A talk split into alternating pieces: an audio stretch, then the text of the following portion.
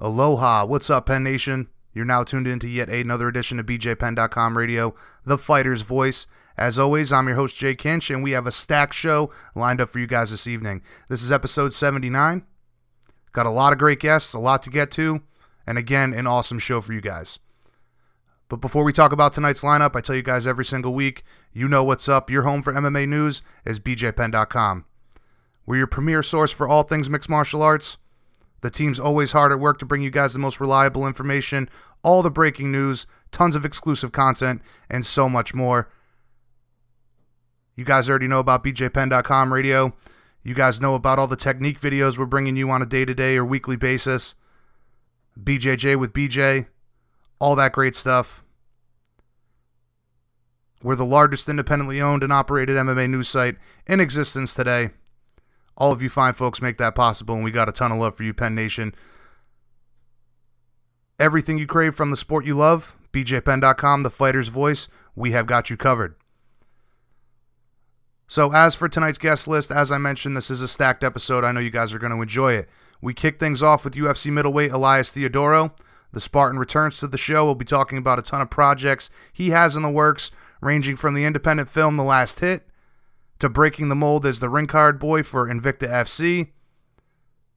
We don't get into anything about Pert Plus, surprisingly, in this conversation, but we'll discuss his upcoming fight with Trevor Smith at UFC Liverpool on May 27th.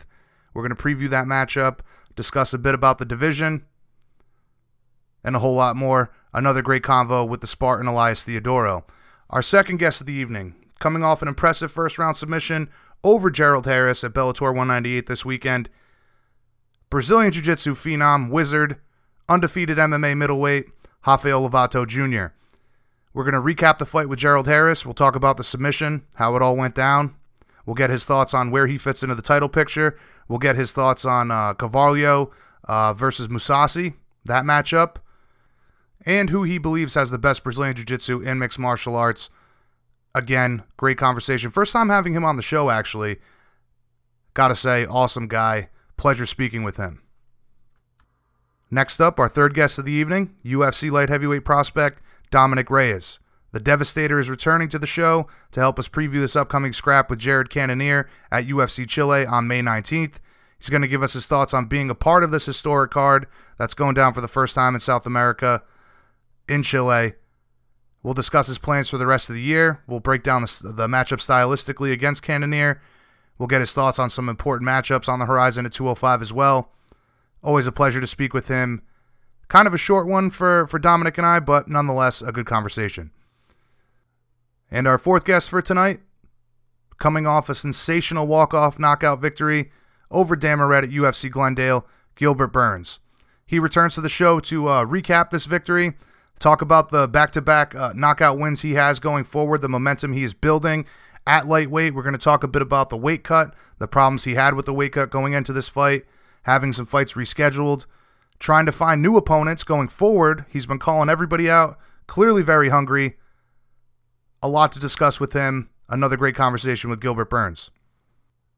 And our fifth guest of the evening, returning to the show yet again, good friend of BJPenn.com radio, the number two ranked light heavyweight in the UFC, Volkan Ozdemir. Now, it was announced that Volkan would be facing Mauricio Shogun Rua in Chile later this month, but that date was quickly changed to July 22nd in Hamburg, Germany. We're going to talk to Volkan about all of the legal issues that led to this fight being moved. We'll talk about the matchup against Mauricio Shogun Rua, obviously one of the legends of the sport, a great matchup for the fans. We'll also get his thoughts on the current title picture and why he believes he'll be back yet again to challenge for that title in no time at all, quotation marks included. In closing out tonight's episode, returning to the show, the man that so many of you love to hate, the heel of heels in mixed martial arts, Colby Chaos Covington.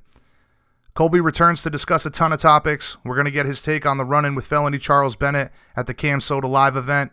We're going to discuss his second spoiling of a huge movie premiere that he's got a ton of backlash for yet again, including the MMA media. We're going to get his thoughts on some statements made by Joe Rogan about Colby's opinion on Jon Jones and potentially having to run in to Jon Jones sometime down the line. You're also going to hear plenty from Colby on his upcoming showdown against Rafael Dos Anjos. for the uh, interim title at UFC 225. We'll talk about Tyron Woodley, Khabib Nurmagomedov, and a whole lot more. You guys know what's up with Colby. He always brings the heat. So there you have it. That's tonight's guest list. As I said, another stacked episode of BJPenn.com Radio, The Fighter's Voice, episode 79. Let's waste no time. We'll jump right into it. Kicking things off tonight, we are joined by the Spartan himself, Elias Theodorou. All right, Penn Nation, please welcome back to the show. The main event, trademark included, the Spartan himself, Elias Theodorou.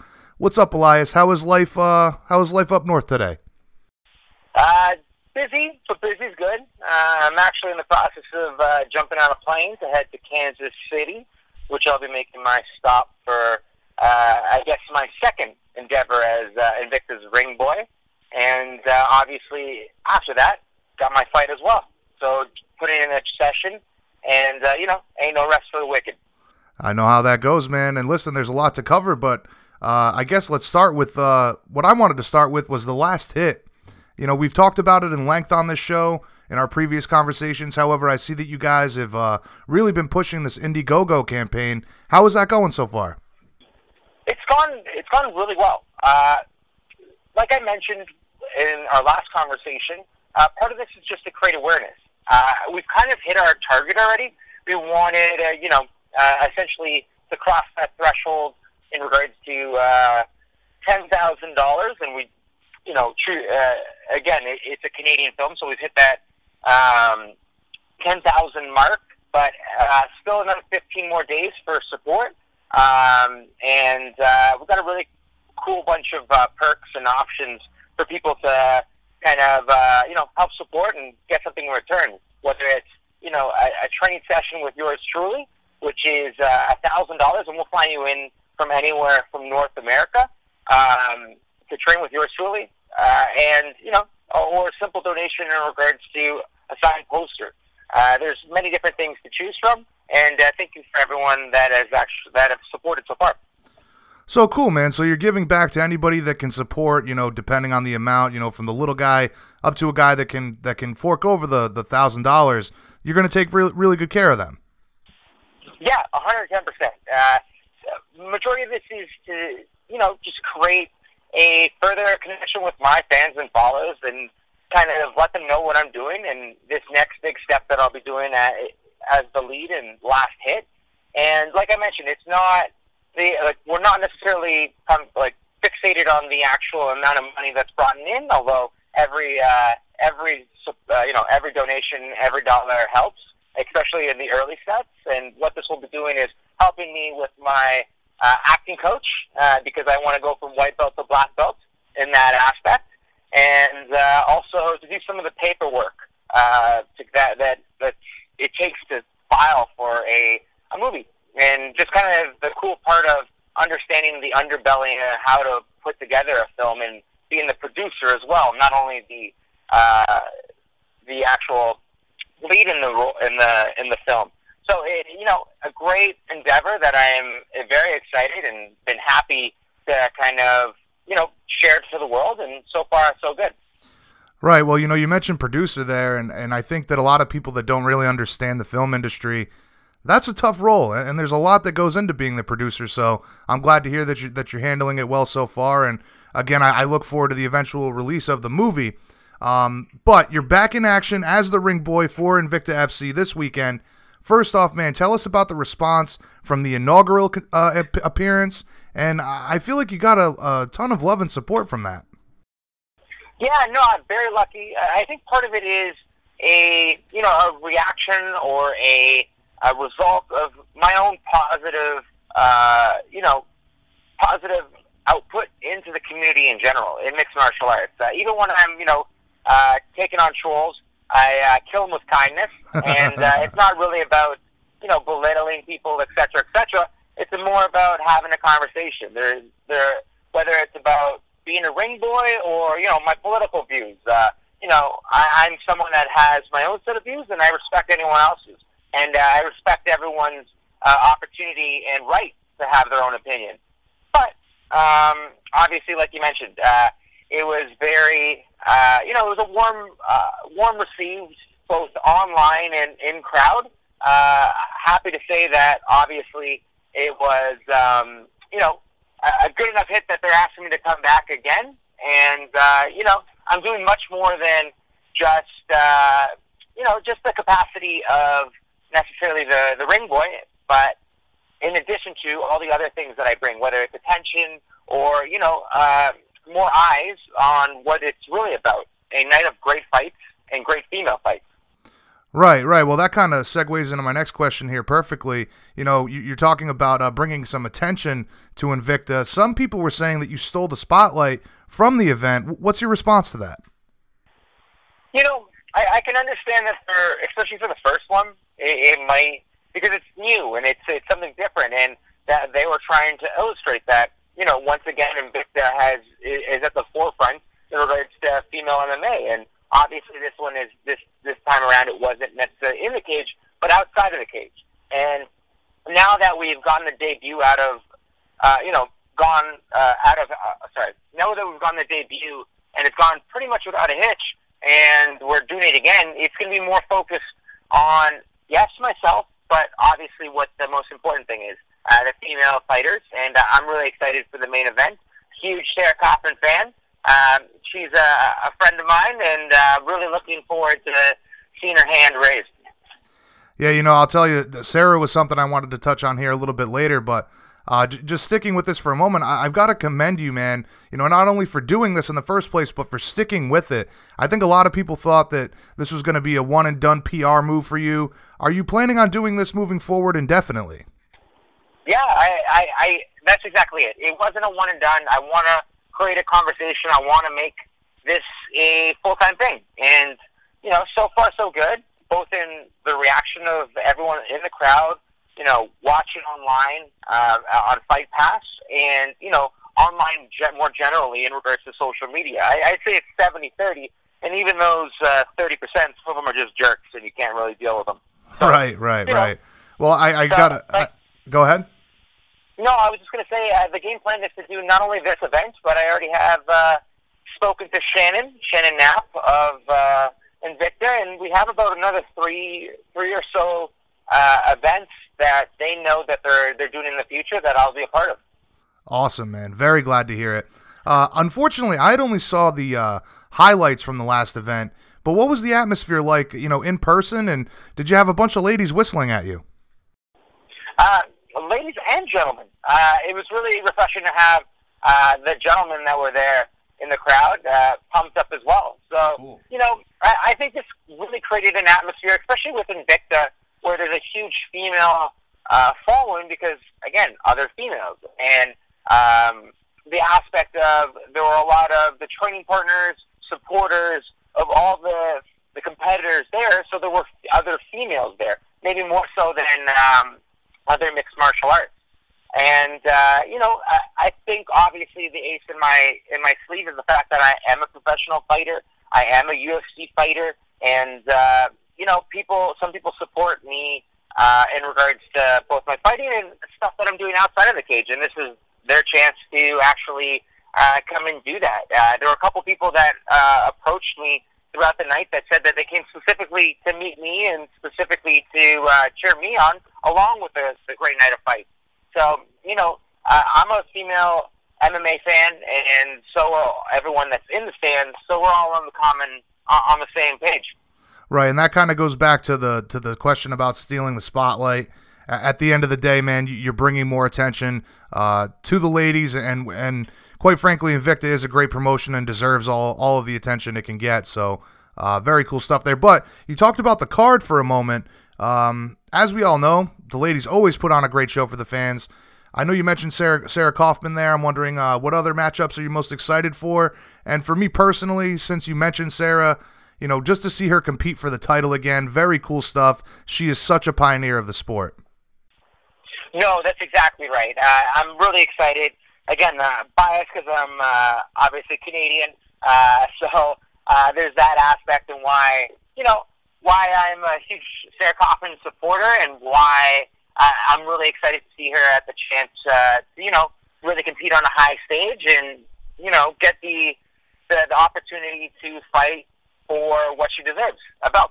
Um, another one that's kind of interesting is uh, Pearl Gonzalez. Uh, I'm really excited to see her quick turnaround. I was there at her last fight. It was a great, it was a great fight. So excited to see what she can do now on a winning streak. And uh, there are many other fights from top to bottom. It's going to be a, a great night of fights uh, at Invicta 29. Yeah, I'm certainly looking forward to it. And, and like you said, you mentioned Pearl Gonzalez there. I know that, you know, kind of taking some of that notoriety she got from the UFC, bringing that back into Invicta. Very cool stuff. But, uh, you know, considering all these projects you've got going on currently, you're ready to make your own return later this month at UFC Liverpool against Trevor Smith. How was your camping going? Camp's been great. Uh, my, you know, one of the funny things is uh, having to be quote unquote ring boy ready has probably been the best thing ever for me. Uh, I'm I'm in shape. It's one less thing to worry about. Uh, and you know, after this fight, I, I look to have another ring boy uh, event.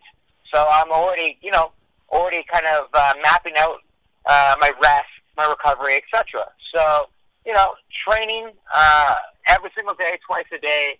I have, uh, you know, whether it's my my coaches, Faraz, and Hobby, or um, Kruash, they're getting me ready both, you know, on the mental prep and uh, the game plan, but also my training partners. There are a lot of, a lot of other fighters uh, that are that are getting ready uh, from the TriStar uh, team that are getting ready for their own Liverpool fight. So you have Eric Spicely, who's a 185er. Uh, you have um, Nordine Taleb, who's a 185er, but man's built like a brick shithouse. He's gorgeous as hell. That's neither here nor there. But um, point being, uh, and there's also Angie Sanchez that beat my opponent, uh, Trevor Smith, not too long ago.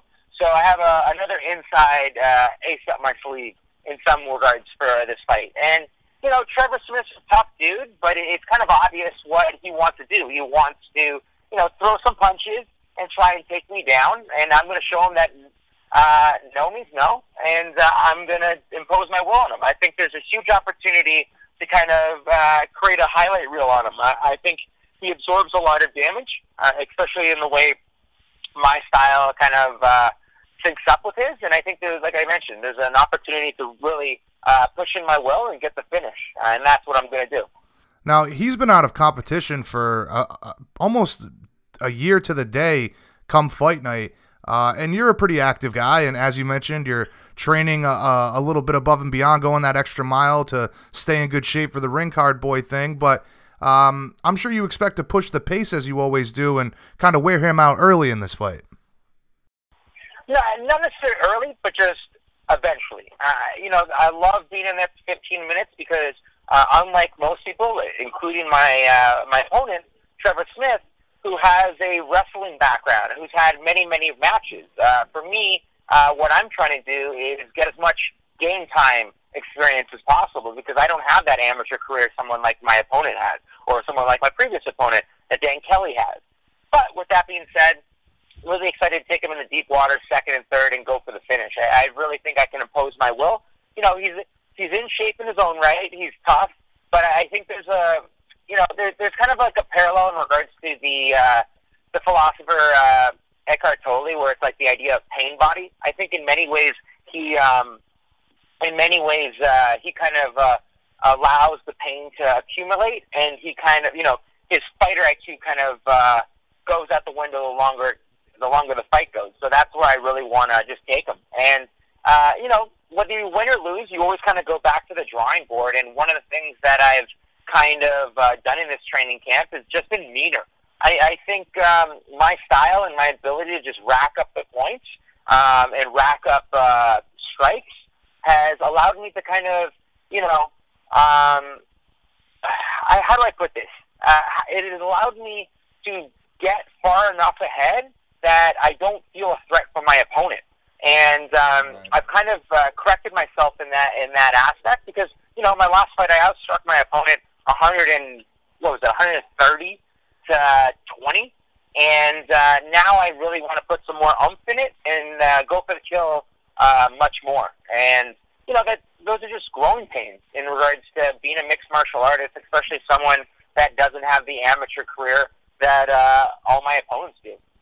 Right. Well, what you're talking about there is pretty interesting. You know, uh, obviously you, you don't strike anybody in the MMA community as a mean guy. So hearing that you're trying to be meaner meaner in the gym, it sounds to me like uh, you want to fight with maybe not uh, a, more of a sense of urgency, but just uh, really put the stamp on it at the end of the day.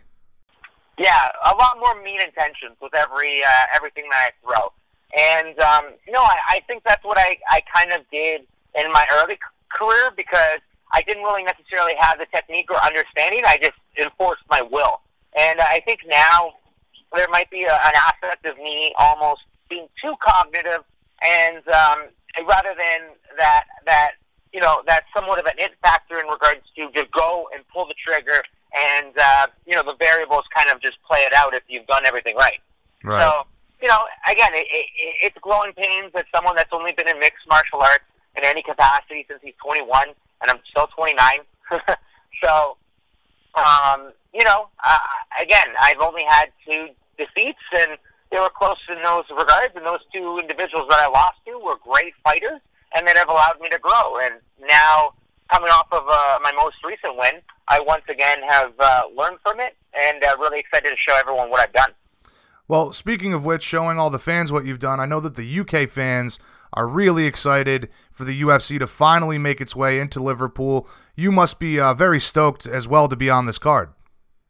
Yeah, it, well, I've now been attached to in some capacity. I think three of like three of the time breaking or sold out breaking record for the UFC. I think it was once in uh, in Ottawa, now Liverpool, and there's another one I think Halifax or something like that, where it sold out in like you know 20 minutes or Right. 30 minutes before that. So really excited to be a part of a, a sold out crowd and more excited that I'm not fighting a hometown guy. right. Right. Well, I couldn't think of a better guy to help break into a new market. You are certainly an incredible ambassador of the sport, but uh, I'm wondering in the main event, who are uh, no trademark included there? Who are you picking in the main event between uh, Thompson and uh, Darren Till? you know, th- I think there's a lot of I think there's a lot of unknowns. Uh, one would have to go with Thompson in regards to he's just you know been against top comp- uh, top uh, competitors. He's been on the spotlight before. He's had this pressure before.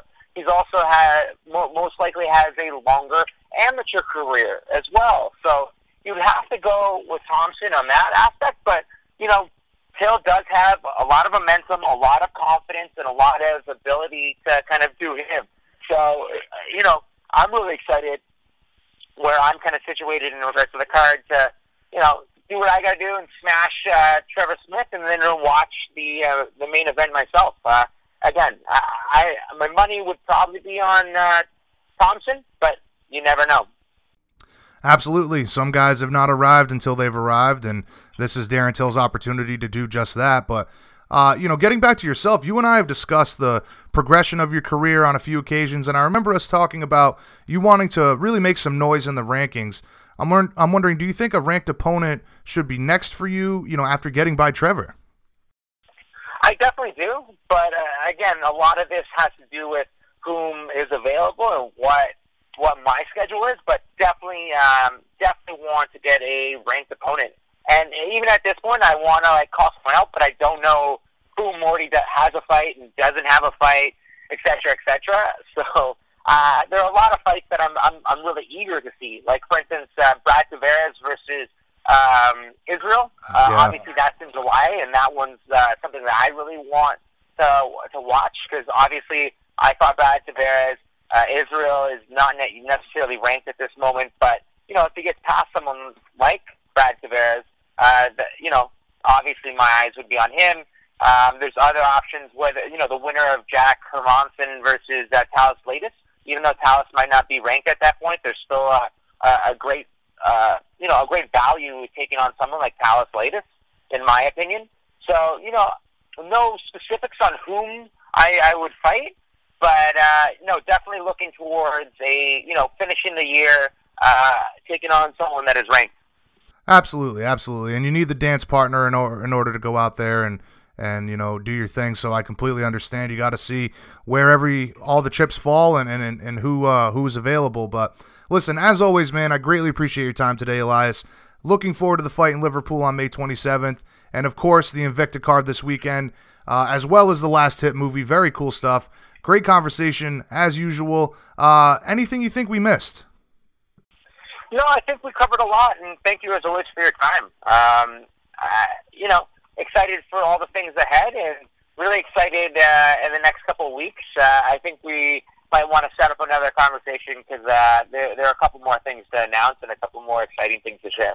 Ah, well, uh, the the floor is yours. Anytime you'd like to come back on, just have Tim get a hold of me, or you do the same. But listen, in conclusion, uh, I guess give us uh, give us your prediction for the fight if you have one, why everybody needs to tune in, and of course, uh, feel free to close it out with any plugs or sponsors uh, that you'd like to shout out.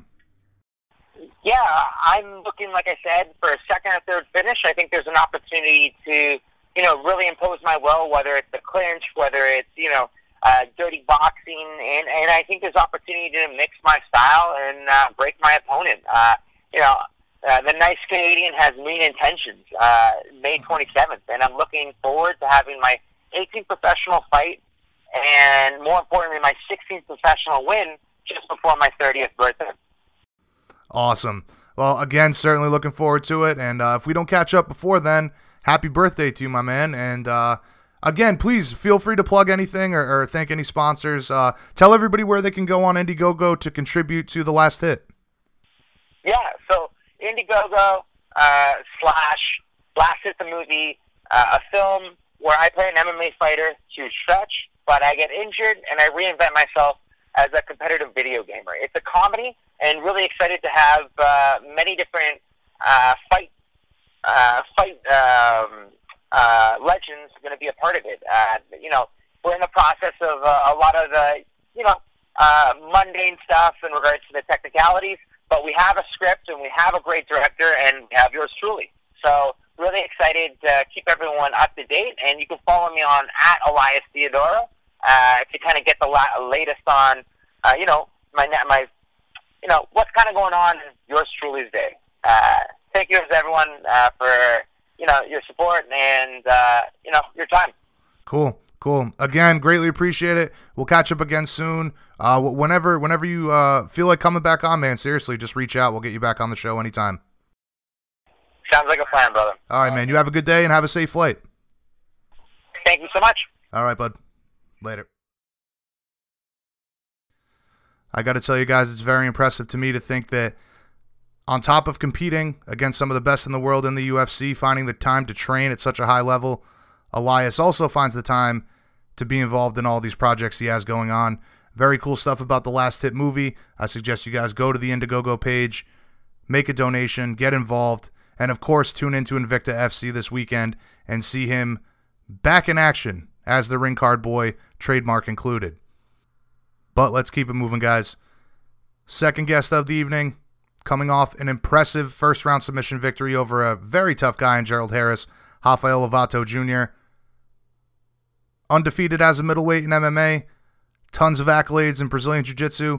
This was the first time having him on the show. Very cool conversation. It was a pleasure to speak with him. I hope you guys enjoy it as well. This is BJPenn.com Radio, the fighter's voice. Coming up next, Rafael Lovato Jr. Penn Nation, please welcome to the show one of the biggest winners from Bellator 198 over the weekend, a BJJ legend who has been taking the MMA world by storm, Rafael Lovato Jr. What's going on, Rafael? How is Chicago treating you, man? Oh man, it's uh, it's been amazing. Had an incredible trip, and I'm still here enjoying the city and all of its uh, sugary and fatty food. Now, I know you would mention that, that you'd be teaching in Chicago and enjoying the city, but I've got to ask, man, is that place really as crazy as the media makes it seem? Um, uh, well, you know, I've, I've just been in the city pretty much uh, while we were staying right next to the airport um, for, for Bellator, so I haven't been in any of the in any of the rough rough areas. Uh, right. Yet, so it's hard for me to say. Right. Well, I'm just saying, like the media makes it seem like the entire city of Chicago is a war zone. So no, I don't think so. It, it, it's a nice place to me. Good, good, good. One thing is for certain though, man, you picked the perfect entrance music for your fight. I honestly hadn't heard, I hadn't heard that song in, in many many years, man. What a throwback. Yeah, you know, um, leading up to the fight, I was thinking, man, you know, I'd really like to come out to, you know, a Chicago rapper, um, you know, because I'm I'm a big hip hop head, uh, and and so I wanted to, to come out to something to represent Chicago and show show Chicago some love. And Twista is is by far uh, my favorite Chicago rapper. You know, um, and that that album is like one of my all time favorites. I listen to that so much that that whole album. And so uh, it is pretty funny because I wasn't sure how that was going to go over because that song is a little a little hardcore and yeah. I didn't know if, if people were really would, would know that much about Twista because he's not that that famous um, compared to like Common or Kanye or Lupe Fiasco or something like that. Right. But uh, but so far, uh, many people have told me how much they love that I came out with that song. So. Yeah, very cool stuff. And honestly, for me, I, I it took me a minute. I'm like, how? Where do I know this song? And then all of a sudden, I heard him.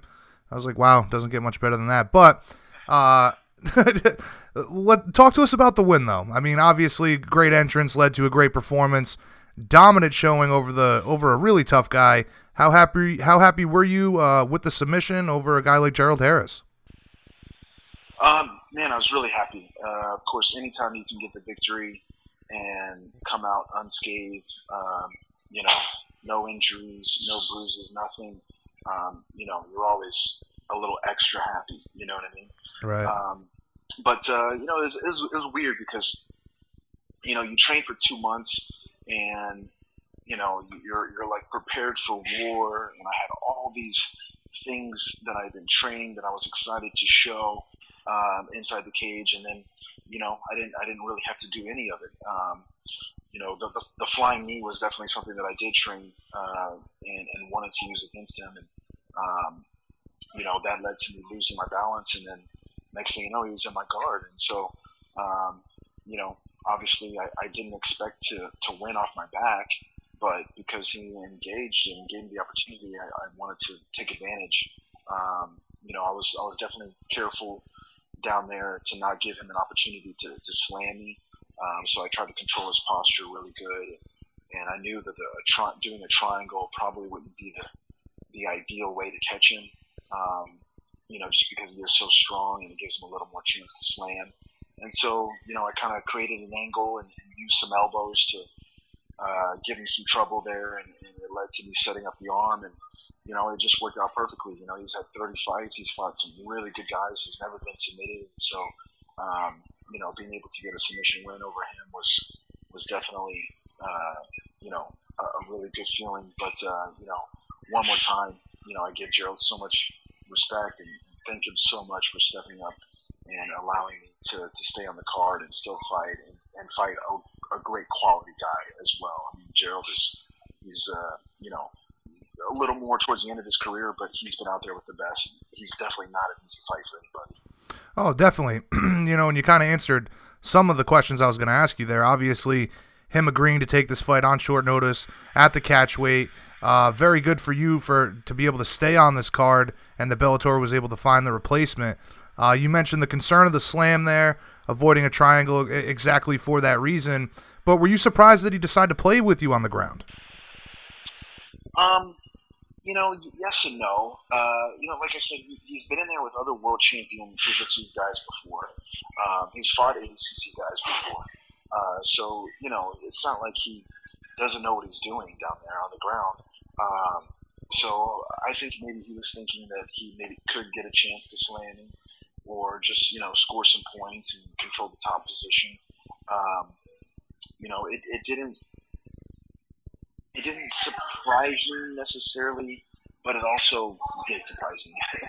I guess, right. Uh, you know, um, I, I can see his mindset, but at the same time, you know, he, he played with fire a little bit, and it didn't go that well for, for him. So, um, but you know, I was ready for for the fight anywhere it could go, and uh, you know, it just worked out in my favor. Right, and you talked about it earlier. One of those things where you wanted to showcase everything you'd been working on, but at the same time, nothing nothing's better than a first round finish and you know submission, something something that that is totally your wheelhouse. Uh, that that still has to feel pretty good, regardless of not being able to show off those skills you've been working on.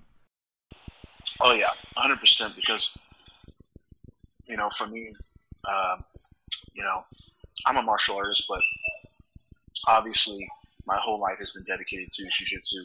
And so being able to show my my primary passion on that level and you know i'm also happy with the fact that it was you know a, a pretty submission. You know it was Yeah. uh, very very technical. And you can see you know it's, it's more unique. And uh, i'm happy that i could show something beautiful um, that everyone can appreciate you know um, whether they're they're knockout fans or or you know if if they're from jiu-jitsu or not from jiu-jitsu i think everyone can appreciate the, the skill and, and the beauty of what i did so um, that makes me the most happy For sure, man. There was a lot of beautiful submissions on the card, of course, yours included. But uh, were, were you at all surprised at the outcome of the main event? For me, I was kind of thinking, man, it would be great if this whole card was finished with submissions. Yeah, I mean, I definitely thought there was a good chance that there would be some some ground fighting in the uh, Fedor Frank fight. Um, uh, but you know, they're heavyweights, and Right. and when, when they swing, I mean, someone goes down. So um, when when I saw the way they were mixing it up early on, I, I knew, oh man, this isn't going to last very long. Um, but that was a, a really nice uh, uh, throw that Fedor did. Um, you know, to kind of regain composure after that initial initial uh, little onslaught by by Mir. Um, so, I mean, there was a lot of technique still being shown in that fight, even though they were, you know, kind of swinging for the fences a little bit. There was some, some good technique in there, and Fedor really set him up well um, with the knockout shot. So, uh, I, I just think overall it was just a great night of martial arts. I mean, it's just so much good skill, and uh, you know, um, the different finishes and, and a little bit of everything. So it was really nice. Absolutely, absolutely. And for a guy that is so proficient in the BJJ world and accomplished everything that you have, uh, give us your take on not so much the guy outside of the cage, but the guy inside the cage in Dillon Danis. Well, I mean, inside the cage, he, he was inside the cage. You know, that's number one. So first and foremost, everyone can have whatever they want to say. But if you're if you're not fighting, if you've never fought before, you don't know what it's like to be in there. So Right. you know, uh, get anyone that gets in there already has my respect. Um, you know, I, I wouldn't necessarily put any extra pressure on myself the way that he does. You know, by talking so much. But uh, but it is what it is. He backed it up and he got in there and did it. And uh, you know, uh, there's definitely it's definitely a different game. Like you know, it, it, it's you know, it's 100% different once those cage doors are locked. Um, no matter what sport you're from, what what your background is, you know, just because you're a great striker, a great jiu-jitsu guy, a great wrestler, whatever, uh, it doesn't matter. You know, you have to be great at everything. You have to be great at putting it together. And so, you know, there's going to be a, a bit of a learning curve um, as his competition, uh, you know, the, the opponent uh, level of his competition uh, rises. You know, he's going to have to strike more and, and you know show other skills. So, um, you know, it was a good debut, but uh, definitely a lot, lot of room to grow and and uh, take it one step at a time. That's that's what I would suggest. You know, Of- take it little by little. Of course, of course, and and you, you're a guy who speaks from experience, so uh, hopefully he listens to that. But with this win, you improved to eight and zero, finishing seven out of those eight opponents.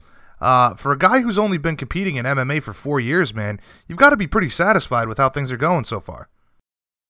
Yeah, you know, I'm, I'm very happy. Um, you know, basically, you know, I mean, I'm doing exactly what I set out to do. You know, uh, get that legacy title first and get to a big show, and and uh, you know, I'm working my way up. And you know, in training, like you, you're you're only seeing a very small fraction of of what I'm doing in training and how much better I really am getting.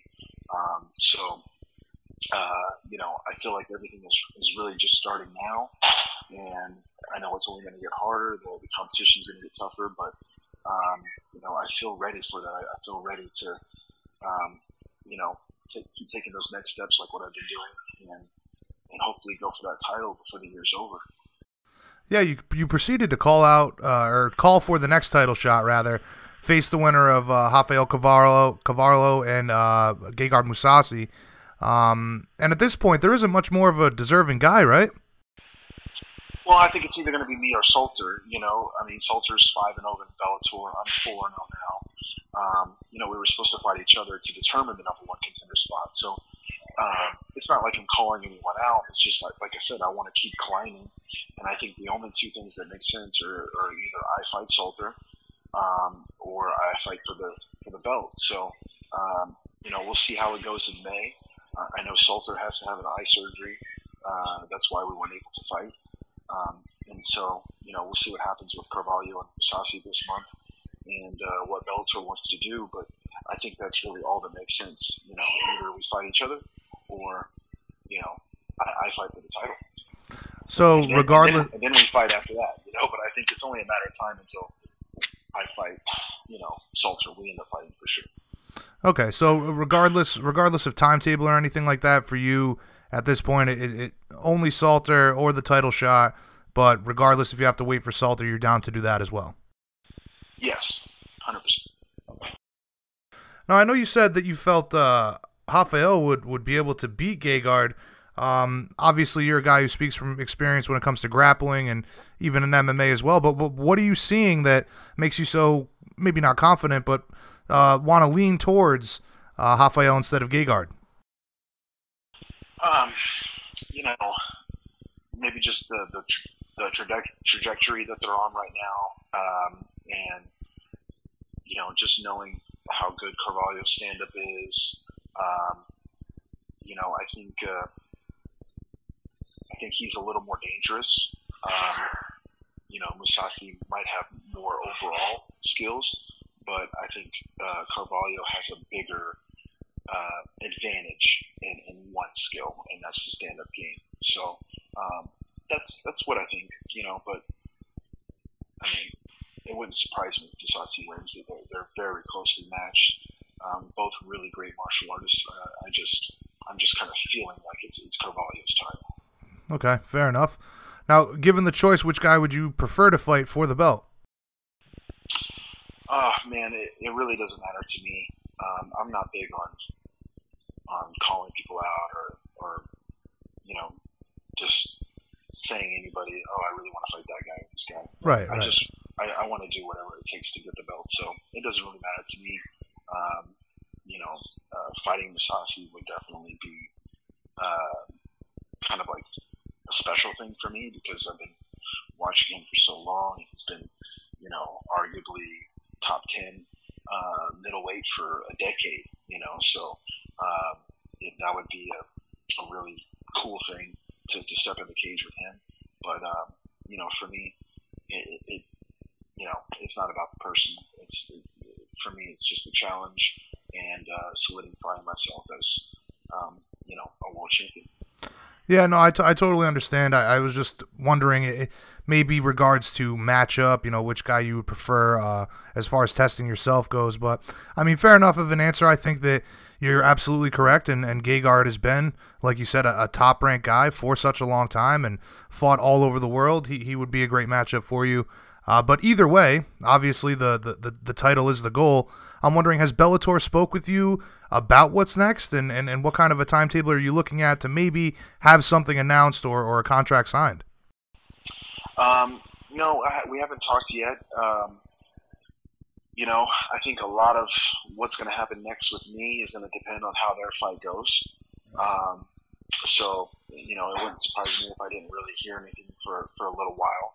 Um, because, I mean, like I said, the only two things that make sense is a, is a Salter fight or a title fight. And Salter has to have eye surgery. I think he's going to need a few months. Um, you know, uh, and the title fight is at the end of the month, and we're going to see how that goes, who wins, and how much time they're going to need to recover. Um, you know, so for me, it's fine.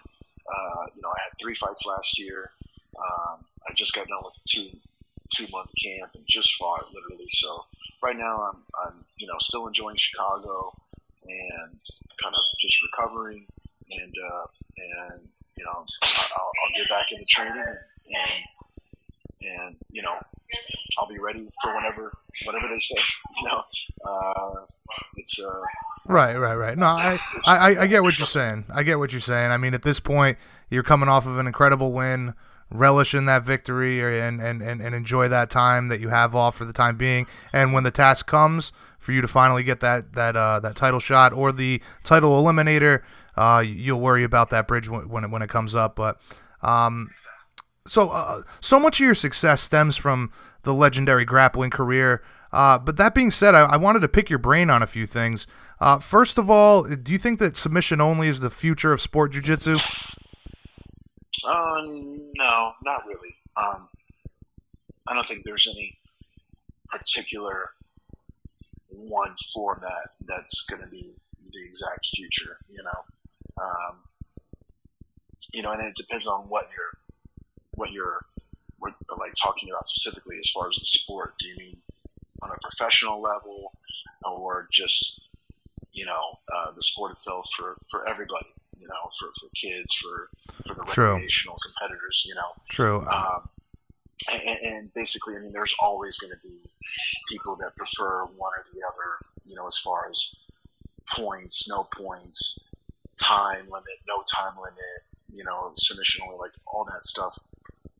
I think uh, I think each one of them gives the competitor, you know, the, the, the practitioner, different elements to help them, um, you know, learn more about their game and their jiu-jitsu and, and, and what jiu-jitsu is all about, you know. Um, and so uh, I, am always a fan of competing in all different types of, formats. I mean, you see in my career, I've competed in every jiu-jitsu competition that, that, there has ever been, um, pretty much in every different rule format. And and now MMA, like I, I think you know you got to do it all as much as you can. So, um, but I, I, I'm happy to see that on the professional level that there's so many different events popping up now um, that are treating athletes well, and they each have their own their own uh, format, and uh, you know, they're all having their own bit of success inside of it. Um, and, you know, at the end of the day, what, what's exciting for the fans is really going to come, going to come down to the, the people involved. You know, um, I don't think there's any perfect rule format that's always going to make the matches exciting. At the end of the day, if someone really wants to stall or figure out a way to use the rules to their advantage, they're going to. Uh, but if you got two guys in there that really want to go after each other, it doesn't matter what rule format that are in. It's always going to be exciting. So, for the most part, it, basically just comes down to the people involved, um, and the rules are really just sort of, you know, uh, just a variable. You know, they don't make or break the matches. I say, I think I get what you're saying here. I mean, you're, you're you would say that there's room for everybody, regardless of uh, you know rule set or format, anything like that. And I agree with you 100% in saying that the more opportunity for professional BJJ practitioners, the better for everyone. So, um, yeah, for sure. Very cool to see all these things popping up. And uh, one more off topic question about grappling. In your opinion, who has the best BJJ and mixed martial arts, and uh, why are you not a guy that's in that conversation? Um, well, I mean, there's so, like, there's different ways to judge or view who has the best jujitsu and mixed martial arts. I guess you know.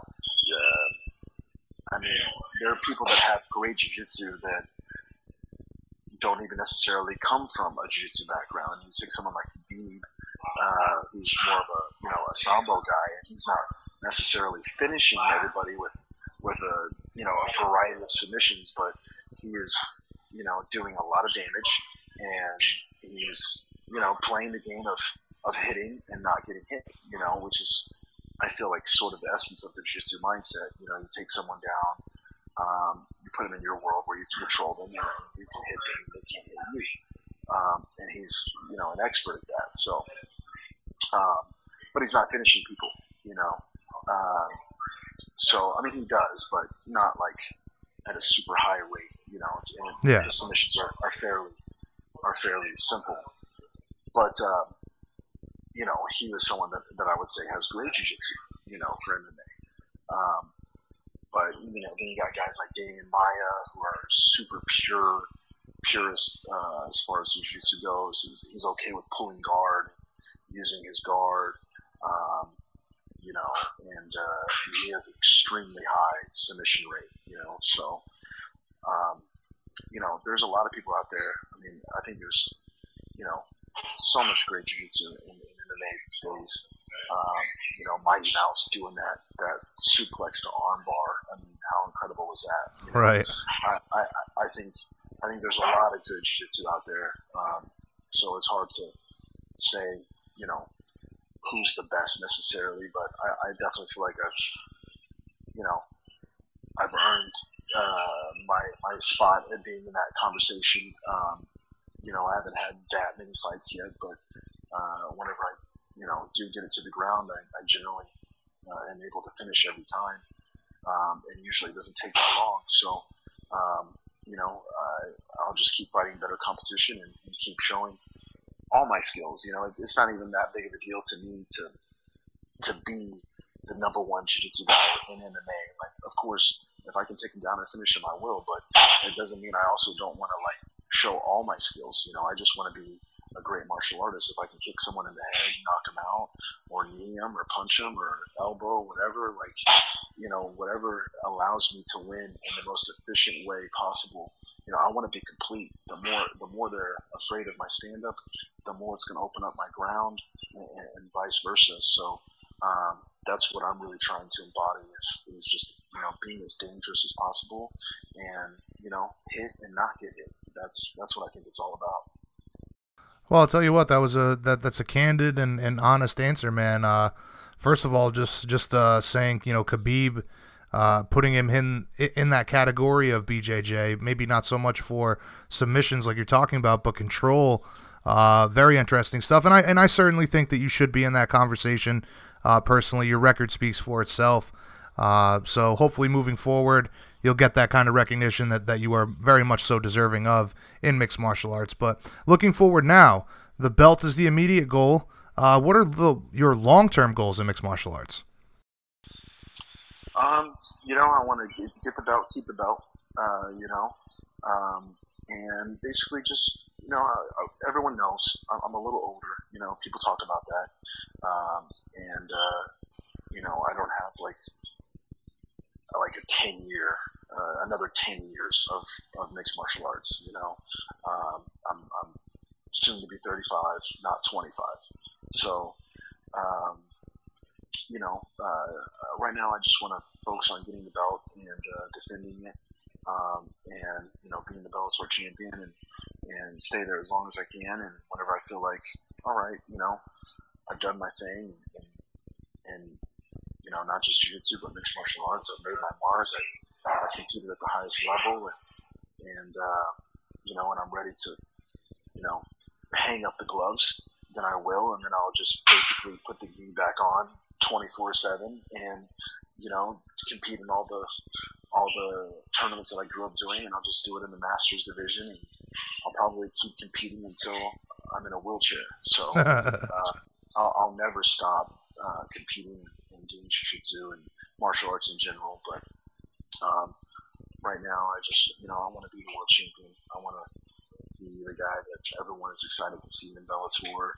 Uh, you know, and show something beautiful every time, and just you know keep doing what I love and, and experiencing these amazing moments.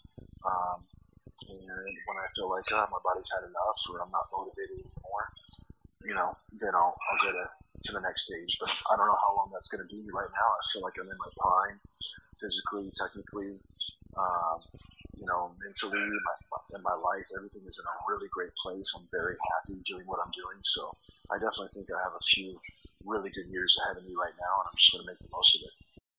Well, I'll tell you what, man. Uh, you hear a lot of guys talk about how martial arts is a job for them. It's a business.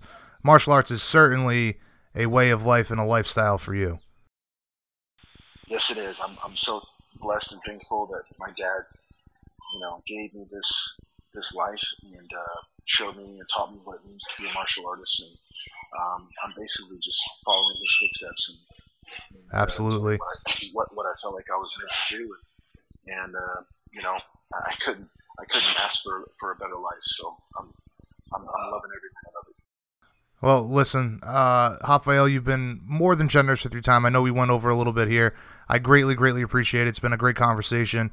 Uh, first time having you on the show. It's been a pleasure. I hope to have you on again soon. But in conclusion, man, tell all the fans out there what they can expect in your next fight. Will you be the champion before the end of the year? And how can everybody get in touch with you? And uh, feel free to get any shout outs that, that you'd like to or sponsor plugs. Sure. Well, um, yeah, I mean, I want to thank uh, all the fans, especially the fans here in Chicago, for, for treating us so well. It was an amazing show. Um, you know, everyone sent me so much love, so many messages and, and comments and, and, everything. I've seen pictures of watch parties that people had all over the world um, to, to, see me fight. So um, I just, you know, really appreciate the support out there. And, uh, and you know, as far as my sponsors, I want to thank uh, Ward Gear, Onnit, Natural Native, uh, you know, all my, my team, my coaches, my teachers, um, you know, Ribeiro Jiu-Jitsu, Evolus Sao my students in Oklahoma City, um, you know, just the whole, the whole family, you know.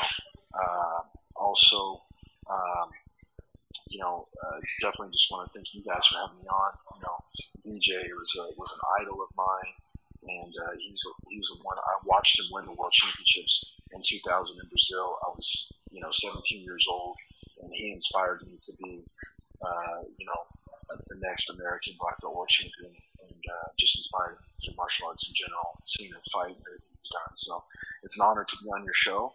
Um, and uh, as far as what's next, I mean, you know, I'm just going to keep doing what I'm doing. Um, uh, you know, I'm ready for everything. Uh, who knows? Maybe the next thing I do is a jiu-jitsu or grappling match um, in between uh, these fights. But uh, you know, my focus right now is just getting my Bellator belt, and uh, all everyone, all anyone can expect from me is just that I'm gonna, you know, work as hard as I possibly can and give my all to to achieve my goals, and, and that's it. You know, I, I don't know what's gonna happen for sure, but I, I know that I believe on my path, and, and uh, I'm just I'm all in. That's it. I'm going for it. Well, listen, I'll tell you, man. Um, an absolute pleasure and honor to speak with you too, man. I, I know that uh, BJ BJ affects a lot of lives, touches a lot of lives in this sport and in in, in uh, Brazilian Jiu Jitsu, and uh, very lovable guy. And it it's uh, always an honor for me to be able to speak to guys like yourself and and many others uh, under this umbrella of his name. Uh, again, it, it's an honor to speak with you as well, man. So anytime you want to come back on the show, feel free to reach out. I'll definitely hit you up again uh, once something gets closer to maybe announced or announced for that matter. And I hope you have a great seminar much love, man, and uh, greatly appreciate the time tonight. Thanks, Jason. Take care, man. I look forward to talking to you again next time. All right, bud. Later.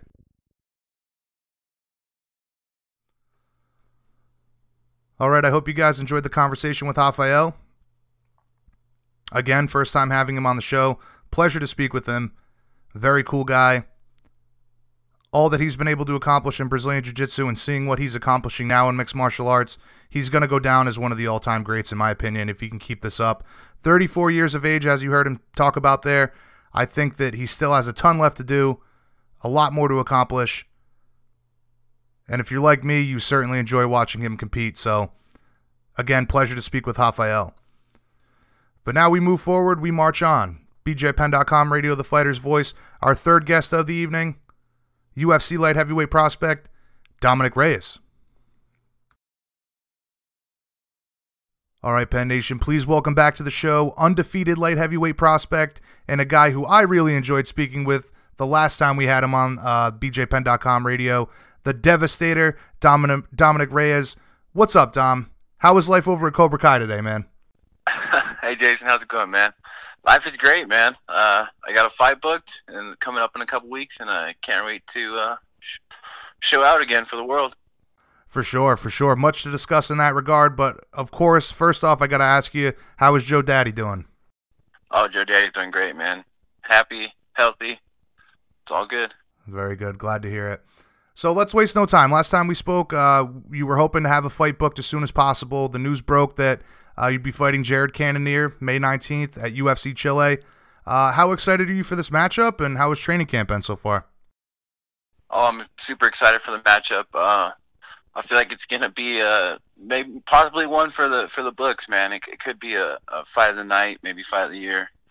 Um, if not, maybe knockout of the night or submission of the night. So it's gonna be a fun fight. I'm excited for the challenge. He's super tough. He's a veteran, you know, and uh, yeah, I think training camp's gone really well. Um, it's been about seven weeks, um, and everything's lining up just just the way it's supposed to. I feel good. My body's right where it needs to be. My timing and my my uh, reactions are right on point. So I'm excited about it.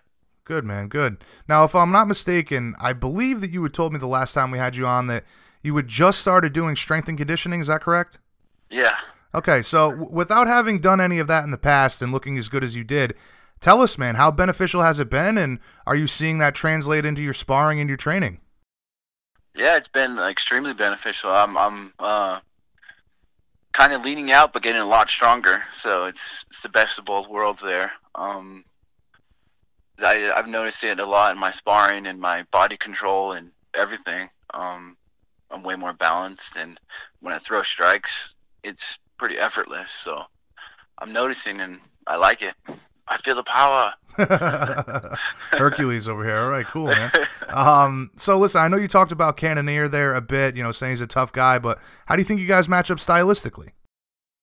I feel like we have similar styles. Uh, we like to uh, stand and trade. Um, he really loves to stand and trade. You know, that's kind of his mo.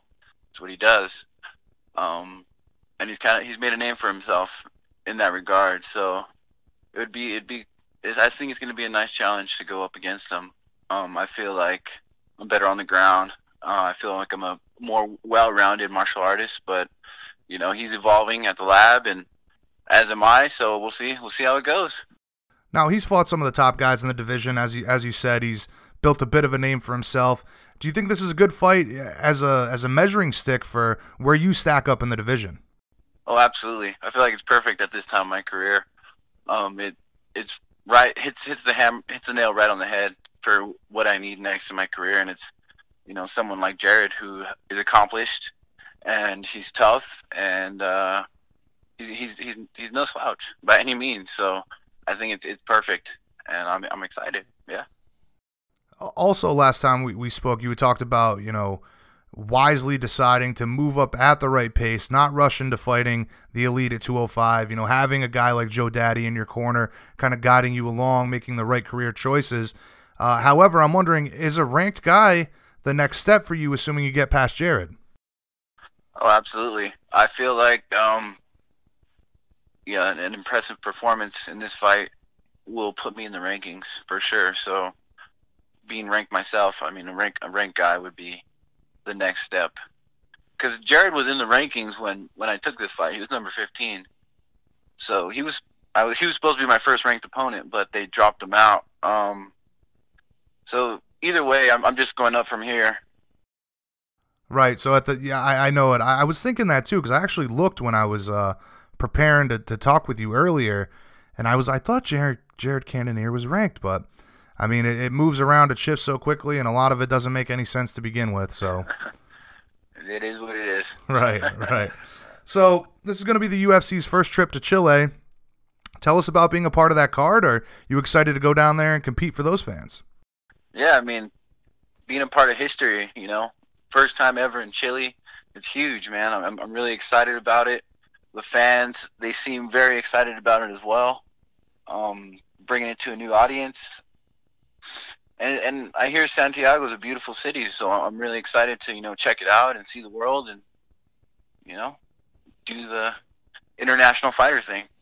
Now, is that the game plan for you uh, when, when you go to, you know, maybe not a game plan for fighting, but when you go to a new city or a, or a place like that, do you try to take in as much of the culture as possible? You know, I hear a lot of guys are, you know, kind of uh, a recluse, like they want to stick, stay focused to the training and and uh, you know, focused on cutting the weight. But it sounds like you like to go out and experience the culture, explore a bit. Yeah, I mean, there's a time and a place. I mean, there's a couple. We have a couple days you know, to where we don't really have many obligations. My weight is right on point, so I'm not really stressing about that. Um, so it affords me the opportunity to be able to go and you know check out the local culture and, and see what it has to offer. You know, I'm not, I'm, I might not, I might go back, but I might not. You know, you you, you don't really know, but I'm gonna be there, may May 13th through the 19th. So might as well at least devote a day or or day and a half to checking out the local culture and you know expanding right. my horizons. Right, and and like you said, you might go back, you might not. You're never going to know until you actually go out there and see it. So absolutely. So bummer about the main event being pulled from that card. I would imagine that you were going to be watching that fight very closely. Yeah, that that that was going to be a heck of a fight, man. I was excited for that. Um, but you know, Maia's if if Usman and and if Usman could beat Maia on the ground, then Usman, you know, he's tops at that point in my mind. He's he's very very accomplished in wrestling. So I'm I'm looking forward to the wrestler versus jiu-jitsu matchup for the main event. But you never know; they might end up just throwing hands. So we'll see. I know we. That's usually what happens, right? With two ground guys, right? Just... We've seen that happen a lot. It, it just kind of cancels itself out, and they end up in a fist fight. Yeah, or you know, maybe my fight. You know, we're two two strikers, and might end up in a grappling match. So you never know. You never right. know which way it's gonna go until you're there. Absolutely, absolutely. Uh, it was one of those. I'm wondering though, if one of those guys had pulled out from an injury, would, would that have been a fight that you would have offered to step in for? At, at welterweight? No, no, no. I'm sorry. If, if, if, with Shogun and and Volkan, if that stayed oh. on the oh. card, you know, if one of those guys had pulled out, would you have uh, put your name in the hat to to to uh, step in on short notice? I mean, I'm there. Might as well. but uh, no, actually, I'm, I'm the matchup I have, and what I got going on is outside the realm of anybody else's, you know. And I'm handling my business with what I got in front of me, and I, am gonna be there eventually. So True. either way, I'll True. be there. All in good time, my friend. All in good time. Yes.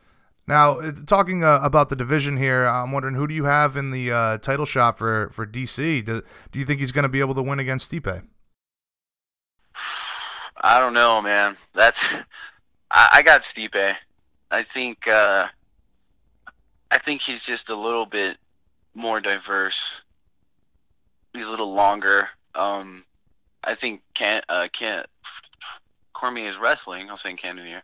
Cormier's wrestling is is is very you know it might be the X factor in this, but I don't know. They're they're too kind. They're kind of similar the way they they fight. So I don't know we'll see. We'll see if the the baddest man on the planet could retain his uh, title. Oh yeah, right. Or if there's a new baddest man on the planet. Uh, exactly. but when you look at the situation for what this does to the title, you know, who do you think should should get that title shot when DC comes back to 205? I don't. I don't even know. The division's kind of crazy right now. Um. So who do we got at at two? I think Alex, of course, Alex. Yeah, well, that's what everybody would hope for, but it seems like. Uh, and re- recently, not only has Jon Jones been going after Alex, but it, DC and Jon Jones have kind of teamed up and, you know, shitting on Alex. Unfortunately, you know, saying he's he's not deserving of a of, of another shot. But we'll see what happens. I, I yeah, I, I mean, I think if any, anyone in the world, it's Alex. I mean, he deserves that rematch. You know, he's he's worked his way back up to it it's not like it's an immediate rematch. You know, he's earned it. He went out and demolished Glover. You know, I mean, people yeah, say whatever they want. Jones can say whatever he wants. Uh, Cormier can say whatever he wants, but Alex deserves it, and uh, we'll see. Yeah, it doesn't get much more dominant than that, man. That's for sure. Those uppercuts yeah. were brutal. Yeah, was it five or six in a row? That was that was pretty cool. I know something out of a video game. yeah. But listen, X, X, X, X, X. right. Hey, speaking of the video game, man, are, are you in the new game? No, man. Freaking ridiculous. I agree with you. I agree with that's you. That's like the biggest dream as a kid to be in a video game, you know, that you don't have to create yourself. Right. And get in the UFC, get a couple wins, still not in the game. But in time, you know, I guess in time, just like anything else, you got to earn your stripes and get in. But hey, couple more, be in that cu- couple more fights, you'll be the most highly sought after downloadable content. That's for damn sure. There we go. so speaking of which, getting back to your own career, assuming you come out of Chile, no injuries, how quickly would you like to turn around and, and get back in there? I'd I'd like to fight in August um, at Staples Center, hometown fight. That would be that'd be huge for me. Okay, cool. Staples Center in August. I agree that would be a reasonable amount of time. So considering that coming back in August, think you get another one in before the end of the year or two more? How many times do you want to compete in 2018? I'd like to compete three times. So August and then maybe November or December. Okay, perfect, perfect. All right, man. Listen, as always, you've been more than generous with your time. It, always a pleasure to speak with you as well. I know this one's a little bit shorter for sake of my own time. I got to keep it moving here, but um, always a pleasure. Hopefully, we can have you on again soon. In conclusion, tell everybody how you visualize this fight playing out. Does Dominick Reyes break into the top 10 before the end of 2018? Yeah, that's the goal. I mean, top 10 before end of 2018, finish the year strong, but I got to take care of Jared first, you know? Um, I'm visualizing just a win, man. Hand raised. That's all I'm. That's all I care about. That's all that really matters. So, hand raise, a finish. You know, that's my goal always. But you never know with the guy you're fighting. He might be able to take it all. So we'll see. Um, and yeah, man. Thank you for having me on the show. Um, everybody, May 19th, check it out. It's gonna be a banger. So you guys want to? Ch- you guys aren't gonna want to miss it. We're the biggest guys on the card we throw the most leather. Um, and uh, Team Reyes. oh, definitely, man. I think anybody that hasn't warmed up to you yet and that follows the sport, they will soon. And uh, May 19th is just another opportunity for uh, you to show the world what you're all about and that you belong in the top of the division. Uh, again, pleasure to speak with you, man. We'll have you back on again soon. Kick some ass May 19th. And uh, you have a great day, bro. Thanks, man. Really appreciate it. All right, bro. Have bro. a good day. Later. Like I said in the beginning of the show, I would have enjoyed speaking to Dominick a little bit longer, but I was very pressed for time. I was doing all these interviews back to back to back. So unfortunately, we didn't get to chat for as much as we could have, but nonetheless, great conversation with Dominick. Certainly looking forward to this fight with Jared Cannonier and him breaking into that that top 15, top 10 moving forward in 2018. However, as Dominick looks to move forward, so shall we. Up next, our fourth guest of the evening, coming off a sensational knockout victory at UFC Glendale, the incredibly talented lightweight himself, Gilbert Burns. This is BJPenn.com Radio, the fighter's voice. Up next, guys, Gilbert Burns. All right, guys and gals, please welcome back to the show UFC lightweight and a man coming off two very impressive knockout wins, Gilbert Burns. What's going on, Gilbert? How is life in Florida today? No, doing good, bro.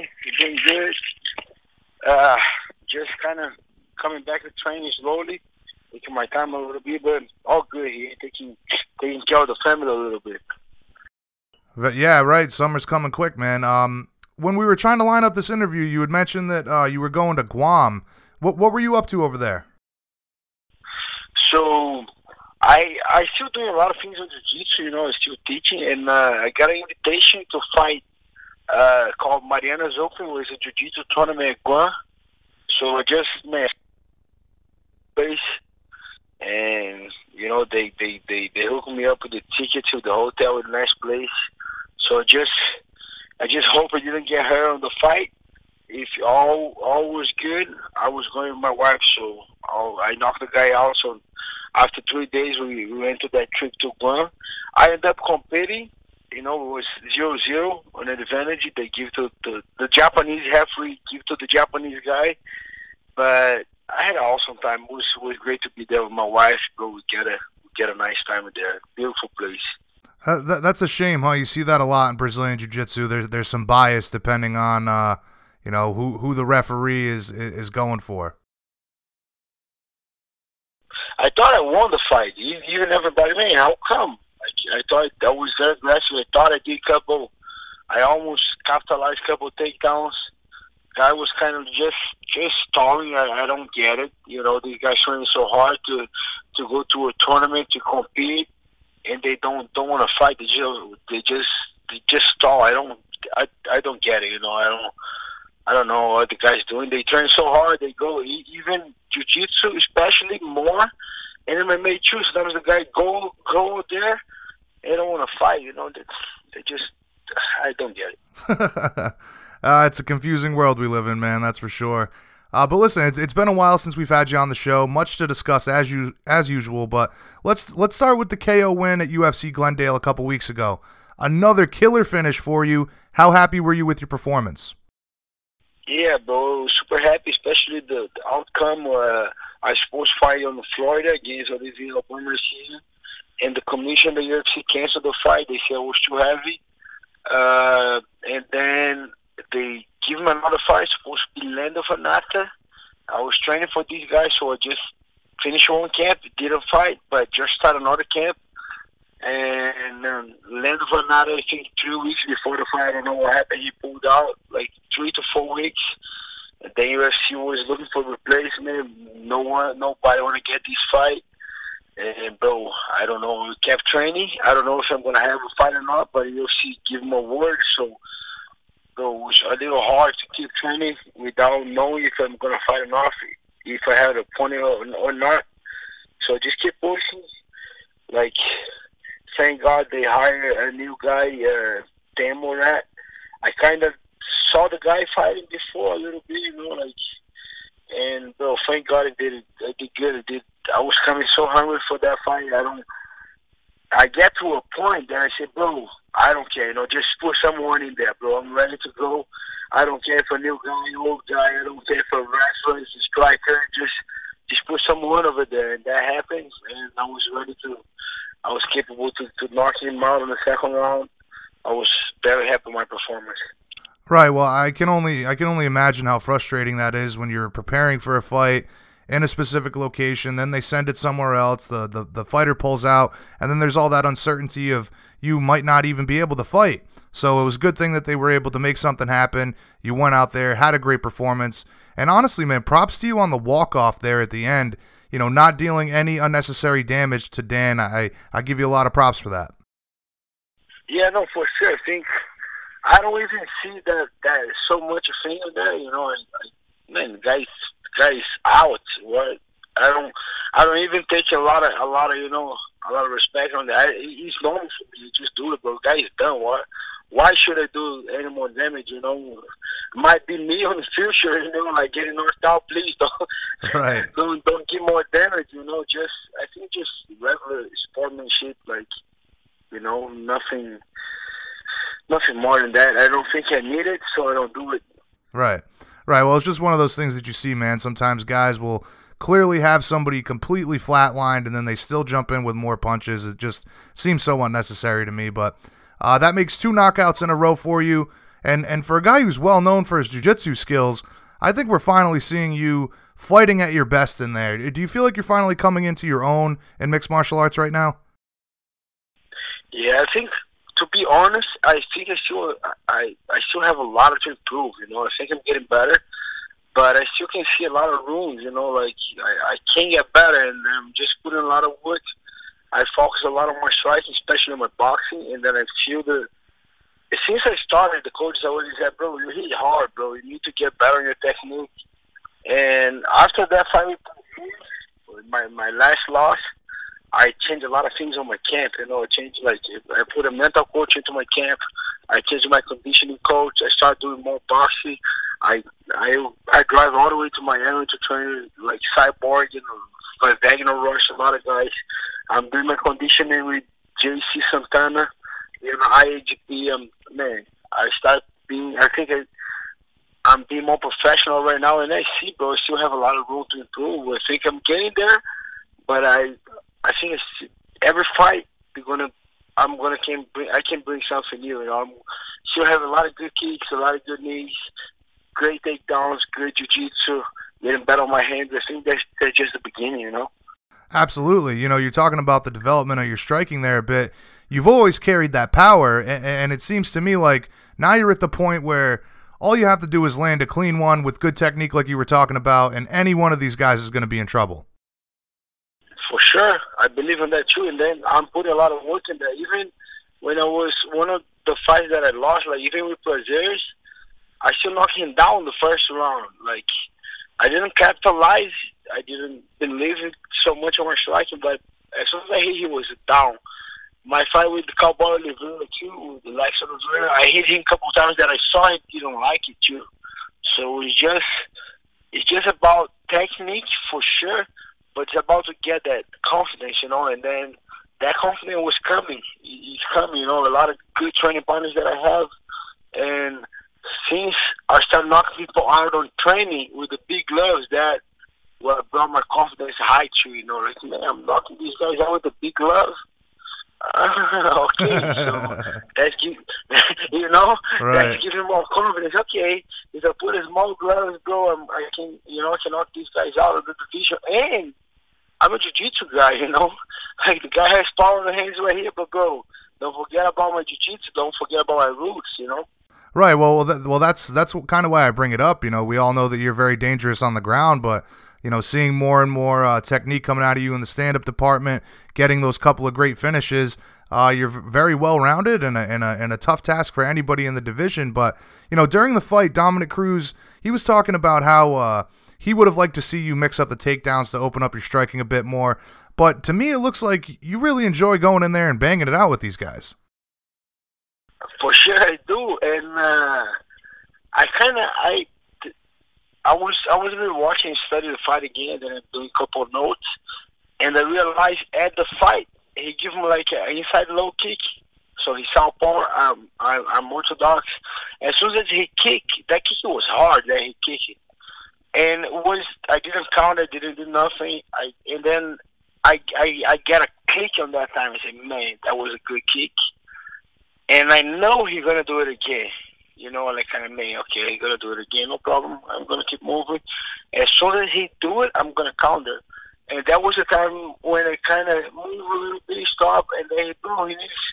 Dominick said, I remember right at that time he said he needs to mix it up a little bit more. Then strike is gonna be easier. But I, I was waiting for that kick again, bro. As soon as he wanted to kick again, that was the beginning of the end. When I connected my right hand and I saw I, and then I knew I need to go, you know, because I saw his eyes when went all the way up and came back, you know. Right. So you were you were timing that counter.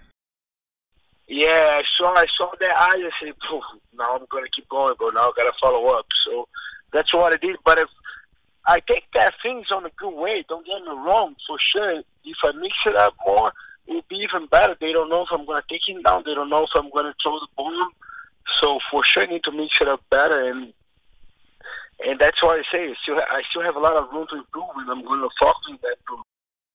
Right. So, listen, tell us about the weight cut. You know, you you've said already that, uh, or you said recently rather that you know you're a middleweight fighting at lightweight, and you also mentioned that the, that the weight cut uh, for this last fight was was pretty tough to you, tough for you. Talk to us a bit about that.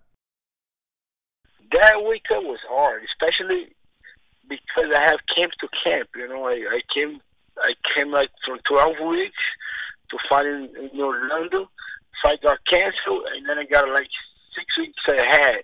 And two weeks ago, they changed the opponent and a lot of things. So that affects a lot of my weight, bro. It was kind of a little heavy. I was around 173, I think. When I get down the week, it was pretty good.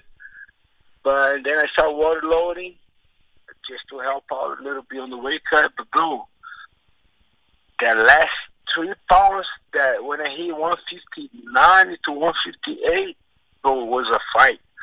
I did a lot of hot baths. I did a lot of sauna, and that was brutal. That was tough, bro. Like, right. shout out to to to my manager Ali Ali Abdulaziz. He was one that helped me out so much in the weight cut. He was on the sauna there, like all my teammates.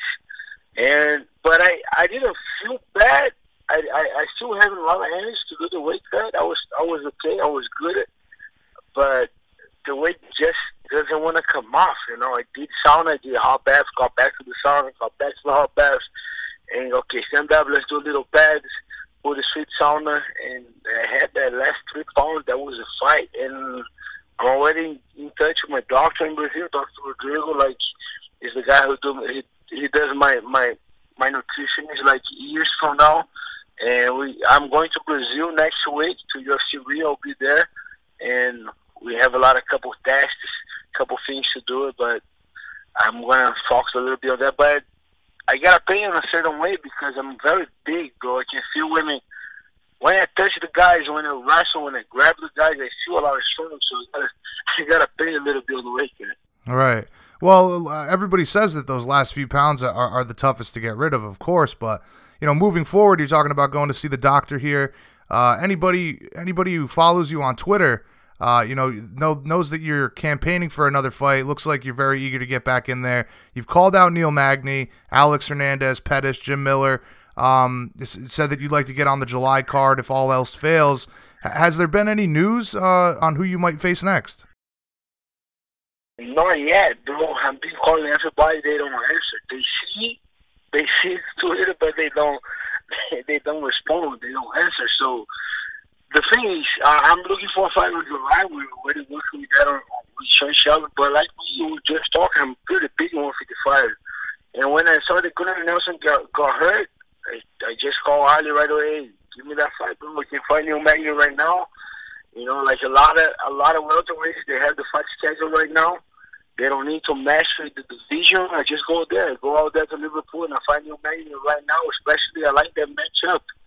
You know, so so we were trying to get that fight. Uh, the fight didn't didn't work out, but I'm here, bro. I'm training already. I want to I want to get a fight soon, but I want to be that guy who is a 55er, but they know I'm pretty big 55er. So if that is a gap and they need a 170, they need a short nose replacement, bro, I'm the guy. Just like that that quad from from Cowboy. I know a guy. You know, I'm ready right here. I'm training. Just give the opportunity. I think it can showcase my skills at 170 as well.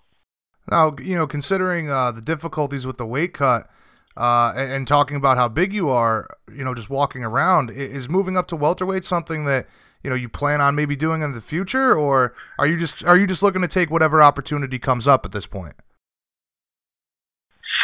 Bro, I always think about it when I start my 32 weeks to go to the fight. I say, bro, I gotta go welterweight. I always think about go welterweight, but I'm I'm thinking I'm I'm getting pretty close to the top of the division right now, in the lightweight division, especially if they look at my record, eh, I'm a finisher. You know, if I don't knock people out, I finish. I have a lot of submissions. I have a lot of knockouts right now.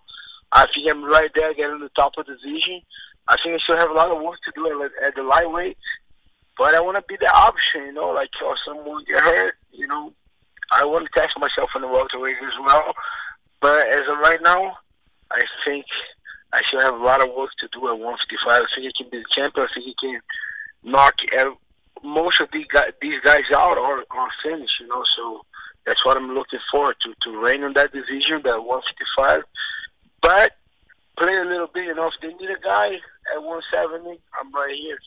All right, so just kind of like I was saying, uh, it, it's all going to be opportunities for you. If the right opportunity comes up, you'll move up. But at the end of the day, you're you're a lightweight fighter, and that's the division that you're that you're looking to uh, win the title in.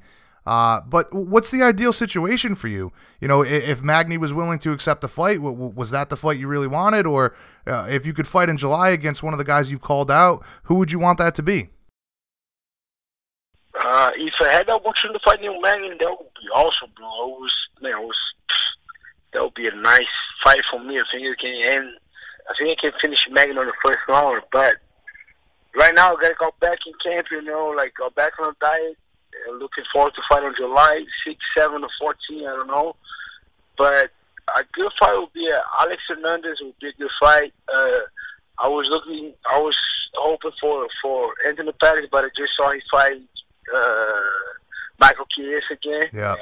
But I don't know. Alex Hernandez will be one of the good guys to fight. I, I, a lot of guys that I want to fight, but I know these guys are not taking the fight, so let's see. I'm gonna try. I'm gonna keep calling everyone out. Let's see who takes that, and I think uh, that's a date for me. You know, July doesn't matter who, but just just put me a, a good name at a at a at a lightweight guy that's gonna gonna put me on a different level. You know, gonna put me right down the on the pockets. You know, the top of the division. I'll take it. I don't I don't care who. Just just put me guy there.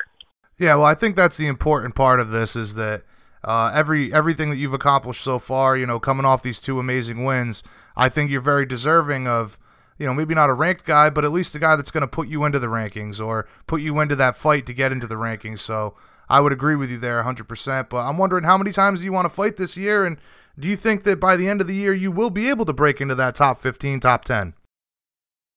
For sure, I want to break it right now in July. You know, I think Dan, Danny Hooker is going to be one of the guys too. Alexa, Alexander Hernandez, the guy who just knocked out Beneil Dariush. He's already number 13. And I kind of, I kind of had the feeling that these guys, they they get on the top 15, they kind of get protected a little. Not not really, but they don't want to fight guys outside of the rank. You know, it's kind of like they see us too much to lose. So what I'm what I'm thinking right now is to bro, just give me a fight. I'm gonna face this guy. Give me another fight. I'm gonna finish the other guy. I'm gonna, I'm gonna keep finishing people until they put my name my name over there. You know, and for sure, I'm looking forward to do to try to do three more fights this year. You know, July will be a good date. Beginning of July, then let's see by September, October, I'm gonna try to do three more fights this year, at least two fights. If I can, if I have no injury, if I'm still free injury, I'm gonna try three. But if not, at least two more fights this year for sure. Well, it's definitely realistic, and I'd certainly would like to watch you compete three more times this year. And uh, like you, like you were saying, man, with the rankings thing, uh, I talk to fighters about this all the time. It seems like you're absolutely right that guys in the top 15 do not want to fight outside of that top 15. And unfortunately, that does not give the guys that are deserving of those opportunities uh, the opportunity to get into the rankings like we're talking about. So hopefully somebody will man up, take the fight with you, and, and we could see you climb the ranks like uh, I am more than aware that you're capable of doing. Uh, but either way, man, I know everybody's going to be excited when you get back in there. Uh, I hope a fight gets made soon for you, and I look forward to the continued success. Greatly, greatly appreciate the time today, man. Uh, anytime you want to catch up, please feel free to reach out. I hope we can get you back on again soon. Uh, any shout outs or, or, plugs that you want to get in before we let you go? Yeah, brother. Shout out to you guys. Thanks for having me on the show again. And shout out to all my training partners, you know, all my, my, my, my, my coach, everyone here, my, my wife, my family, uh, my students at Combat Club, my training partners at Hard Knocks, my coach Hard Knocks, too, Henri Hooft, Greg Jones, Kami, uh, my conditioning coach, Jay, uh, Juan Carlos Santana at IHP, and well, thank you everybody. And bro, give him a guy. I mean, like you said, put that guy some man up and give him a guy. not top 15, a guy, a guy who's gonna put me right there. Okay, nobody. Okay, give me, give me someone. I'm gonna fight. And I, the way I see, eventually, if I'm keeping winning, keeping finishing fights, knocking people out, or finish, my name will be out there. You know, that's that's my main goal. Hey, that's the truth, man. All you do is keep winning, keep knocking guys out, submitting them. You'll become undeniable at some point. So I agree with you. I hope you can get that big fight. And uh, anything we can do to help you get that ranked guy, man, feel feel free to let us know. Uh, again, greatly appreciate the time. Always a good conversation with you, Gilbert. I hope you have a wonderful day down there in Florida, man. You too, brother. Thank you so much. All right, have a good day, bud. Later. Let's see what happens. Somebody get that man a fight. He's called out damn near everybody in the division. Says he'll move up and wait to save a card or save a fight, rather. Very cool stuff from Gilbert. Again, you're seeing him come into his own. Big power in his hands, but now the technique is matching the power on top of the incredible Brazilian Jiu Jitsu game that he already has. Very cool stuff from Gilbert. Very much looking forward for what the future has in store for him. But for sake of time, let's keep it moving because our next guest has no time at all. Good friend of BJPenn.com radio, the number two ranked light heavyweight in the UFC, looking to get a big win on July 22nd and put himself right back into the mix for another title shot. Of course, I'm talking about Volkan Ozdemir. This is BJPenn.com radio, the fighter's voice. Coming up next, Penn Nation, Volkan Ozdemir. Penn Nation, please welcome back to the show knockout artist and number two ranked light heavyweight in the UFC, Volkan No Time Ozdemir. Great to have you back on the show today, Volkan. How are things in Florida? Uh, everything's been great. Um, of course, I'm training. I'm training hard, and uh, can't wait for this fight to come. Very good, very good. So it's been a while since we've had you on the show. There's plenty to cover, uh, but I wanted to start with the rescheduling of the Shogun fight. Uh, initially, it was set for May 19th in Chile. Then it was announced that the flight had been moved to uh, July 22nd in Hamburg, Germany. This all stems from the issues you have going on in Florida. I don't expect to get into any details about that situation, but I'm wondering if you could clarify why they wouldn't let you compete in Chile, but you can compete in Germany. Uh, is it like extradition laws? I'm guessing. No, it's just that um, um, the opposite side were slow to, to, to present their discovery, so it delayed actually all the all the all the all the all the affair. So it just gave me uh, some extra months, and uh, then uh, that's why I wasn't able to, you know, you know, leave to, to, to go to Chile. And uh, I feel I feel bad also for, of course, the, the Chilean fans and uh, the, the the crowd over there because.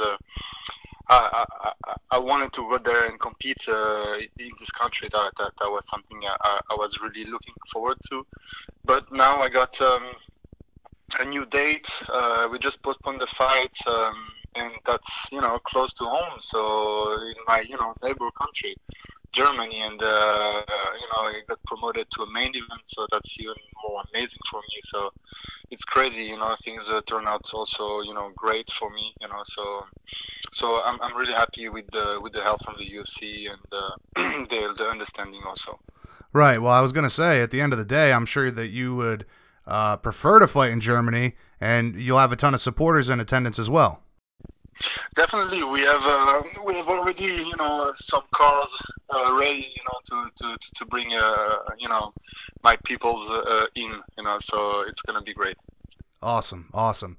So, what about having to to move the fight for a much later date? I mean, did that screw up your training camp at all?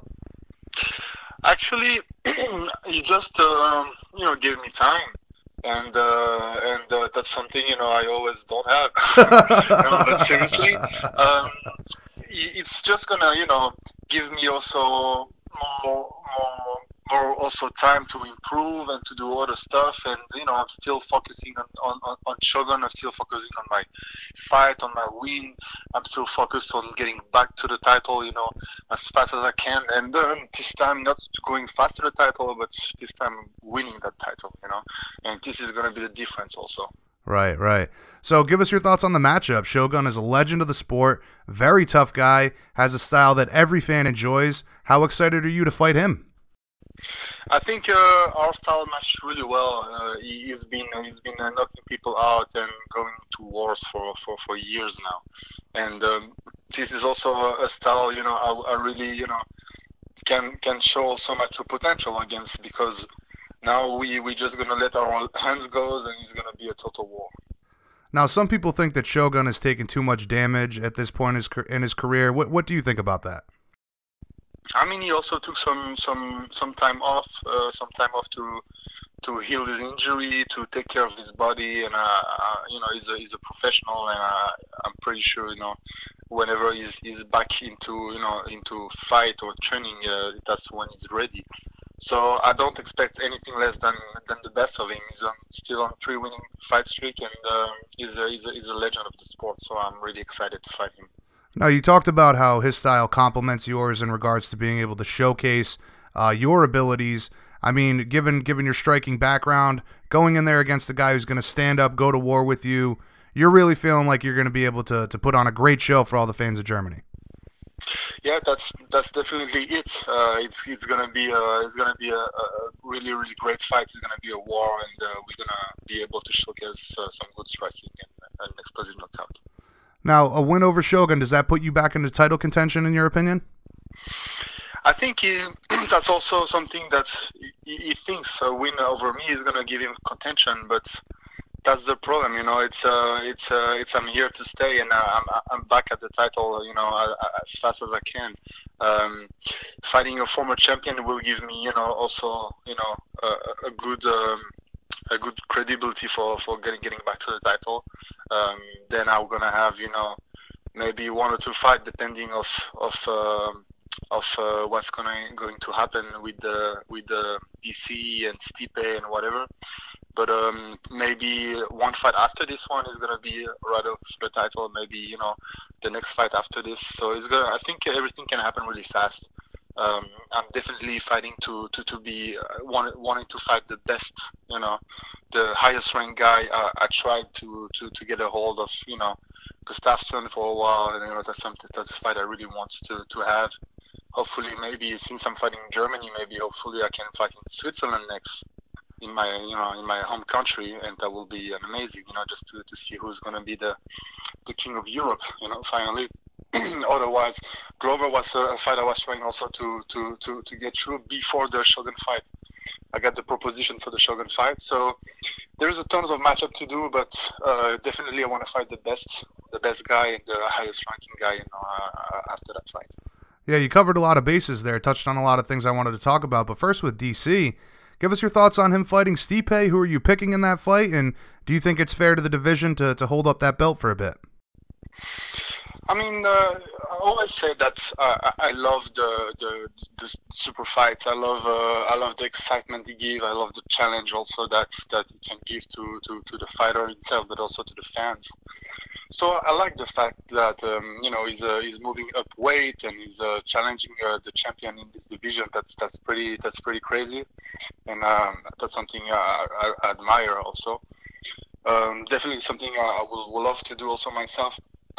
but right now uh, he's doing it, and uh, I think uh, the division is on, on hold. I think there is a lot of matchup also to be to be played in between. You know, right? Uh, I'm the number one contender. You know, has been you know MIA for a while, and uh, now uh, the, the number two is gonna fight uh, Ilir on the same card, so it's gonna be also it's gonna be also a, a good night for the 205 division. For sure, for sure. Now, um, you mentioned Gustafsson there. Uh, are, you're still looking forward to that fight to, to, to determine the king of Europe, but I'm wondering, do you think it's realistic to assume that you get past Shogun? Do you think the UFC's uh, going to put that fight together? I mean, it's certainly one that makes sense. Determine the next title fight, you know, the the uh, title eliminator, if you will. Yeah, I mean, uh, it all depends also what's what's happening with him. So I don't know. I think he's uh, he's trying to fight um, Luke Rockhold, and um, Luke has uh, no fight in the division now. So, but he's a former the former middleweight champion. So, right. um, it also makes sense. But uh, I think he doesn't make as much sense as, as fighting you know the the the highest rank guy you know right now. Now, is Luke still training with you guys? Yeah, definitely. Yeah, we were trying. We were trying together. He's my teammate now. Okay, so uh, does that does that mess things up for you guys if he's moving up to 205 in regards to you know trying to hunt down that title? No, I think um, uh, it's a, it's a, it's definitely not not a, not going to be a problem. It's not going to be an issue.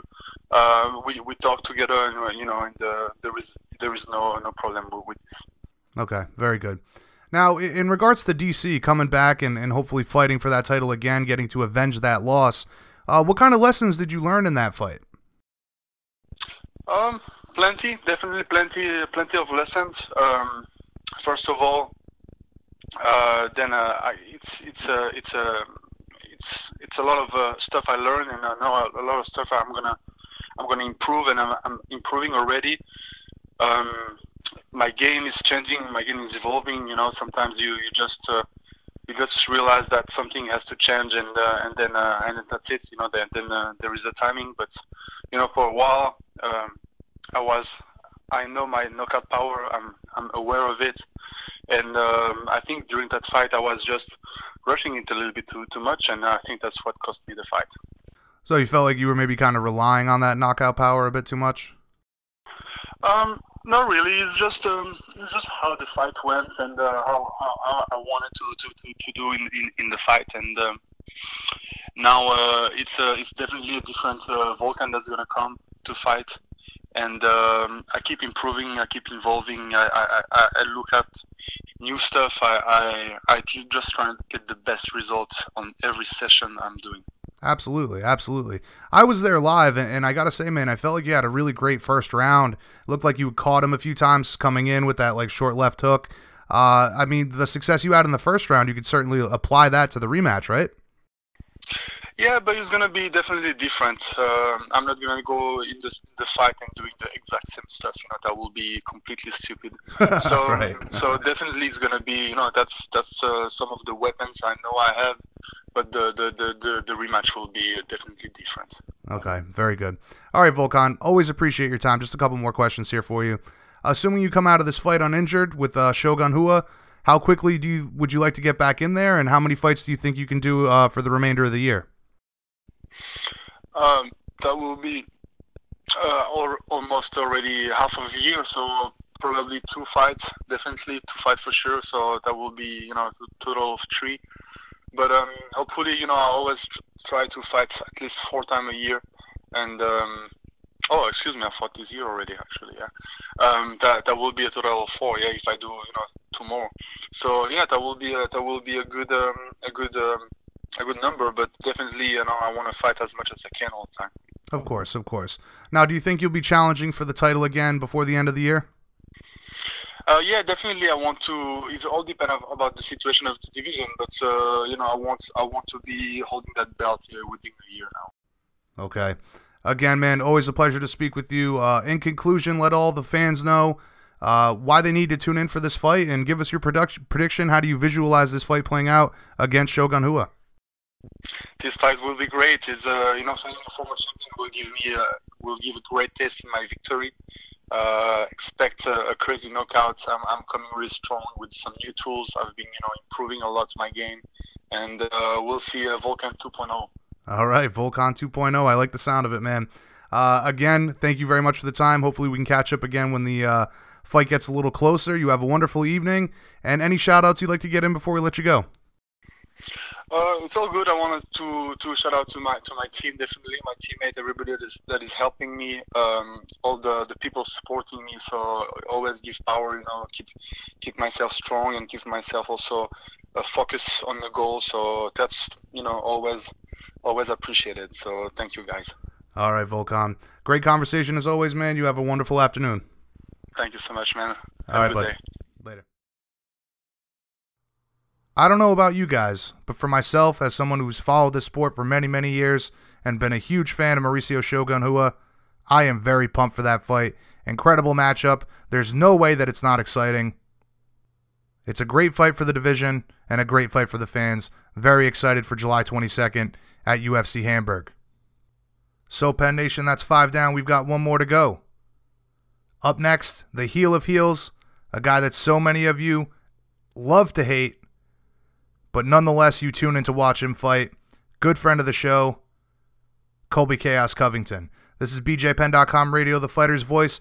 Up next, Colby Covington.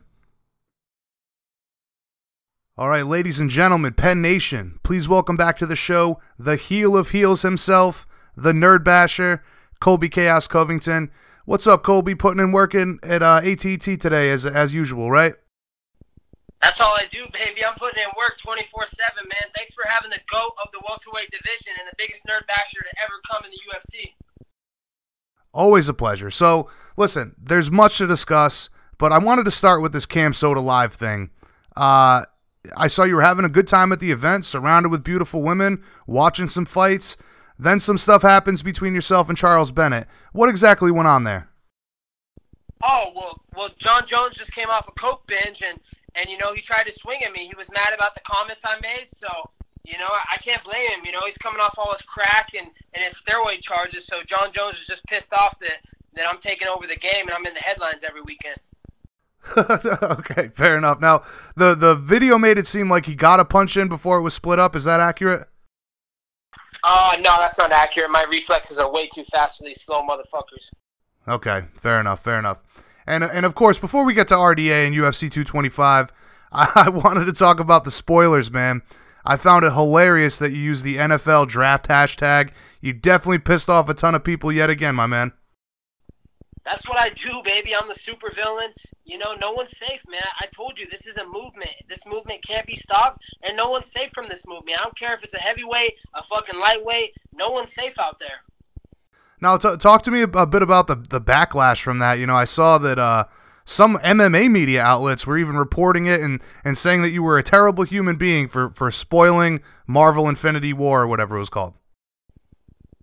Uh, all I can say is those are some real nerds and virgins. They need to go do something better with their lives. They should be thanking me, if anything. I mean, I saved them from that shitty ass movie. And what do you know? Just like in real life, what's about to happen? Bad guys do end up winning in the end. All right, man. So so let's move on from there. How is training camp and going? I know you're preparing for this big fight. Uh, I'm, I bet you're feeling uh, as as good as you ever have. Yeah, this is the best training camp I've, I've ever had. You know, I've been really just working on my stamina, on my cardio. It's a five round fight, so I've been making sure I have a different chick for every night of the week. You know, I got to put in them cardio rounds in the bedroom. I saw you did some uh, some photos there with uh, what did you say? What was the quote? Uh, sevens and up from now on. Is that what you said? Uh, seven and a halfs and up only. Okay, very cool stuff, man. count. So I I, I feel like a lot of people don't realize that the the pr- promotion really never ends for you, right? I mean, this is this is a, a lifestyle, right? This is a lifestyle, baby. This is the year of chaos, and and you know it never stops, man. I'm just getting warmed up on all these nerds out here. People think they hate me now. Just wait till they wait till I get the belt. They're gonna hate me even worse. It's gonna be a snowflake Armageddon. So uh, Rafael dos Anjos, he hasn't had much to say since the press conference. Uh, but tell us about that experience and, and finally facing off with dos Anjos. Yeah, it, it was good to finally look inside his coward soul and and realize how scared he truly is. You know, I saw the look in his eyes. He has a lot of fear going on. That's why he doesn't want to give no no interviews. He knows I'm about to delete his legacy, just like I deleted Demian Maia, just like I deleted Dong Hyun Kim's. I'm the welterweight Grim Reaper. Now, as far as I know, the only interview he did, uh, he had said something about he plans to expose you at UFC 225, called you a fake gans- gangster. What's your response to that? Uh, it's funny he's using the- word fake when he's the fakest of the fakes. I mean, the guy has three quarters of his Twitter followers that he bought. So if that doesn't spell fake, I don't know what is. I'm real. I'm I'm natural. I'm organic. If you go look at any of my comments or my social media, that's 100% all me, man. So you know, it's just funny that someone that is so fake would use the word fake. Right, right. And and and speaking of social media, just to just to go off topic here for a moment, um, when you do stuff like spoil Marvel Infinity Wars, I mean, do you see a, a big drop in followers? Do you gain followers? What's the reaction from the fans? Yeah, you know, I, I lose some followers, but those are the followers I didn't want, man. So Right. You know, that, that's the difference between me and every other fighter. People that want to say I'm mimicking McGregor, I'm mimicking Chael. I'm not trying to be anything like them. Does it look like I'm trying to get followers or I'm trying to get fans? I don't care. I'm not trying to make people happy. I don't care. You're going to be mad, but you will tune in to see me fight because you want to see me lose. So at the end of the day, all these people that want to say I'm trying to mimic another person, no, I'm unique in my own way. No one's ever done and went the route I've went. Full, full supervillain heel. Absolutely, I would I would agree with you 100%, man. The comparisons are are not fair when you are your own individual going into this. Uh, eh, you know, a, like you said, a way that nobody has done before. But listen, there's been a lot of speculation as to why the fight got moved from Brazil to Chicago. I know you had planned on having uh, armed security, but apparently the UFC uh, didn't think it would be enough.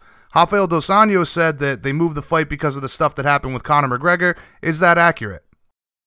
No, that's not accurate. It had nothing to do with security. The powers that want me to make this glorious moment in American history happen on U.S. soil. Those filthy animals in Brazil sure as hell didn't deserve this moment. okay, so you're, uh, I guess without without saying who, I mean, is it uh, UFC brass? I mean, they they wanted you to have this moment in the states.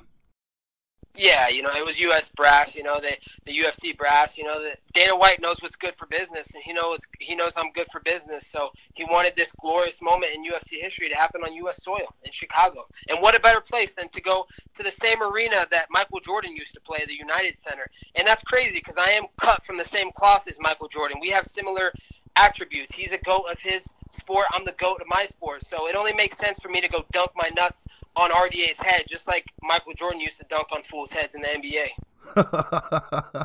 now, uh, speaking of all the drama with, with Conor McGregor, what did you make of that stuff? Was it a good PR move, or, or was it a stupid act of aggression, in your opinion? Uh, you know, he's a coked up little leprechaun. He's making stupid mistakes. But the thing is, Jason, is that he noticed that King Colby was in the media a lot and in the headlines, and he was losing attention. So he was just trying to get to steal the the the headlines back. But at the end of the day, you know, as soon as I put out my tweet that I was King Colby the bounty hunter was looking for him, he turned himself in. So he knows he didn't he didn't want to get his hands dirty with me.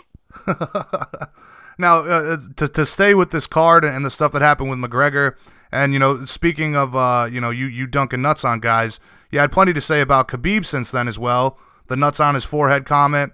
I believe you said it first on this show, if I'm not mistaken, that you wanted to go down to lightweight, compete for that title as well after you win the welterweight belt. Is that still the plan? And, and give us your thoughts on a possible matchup with Khabib.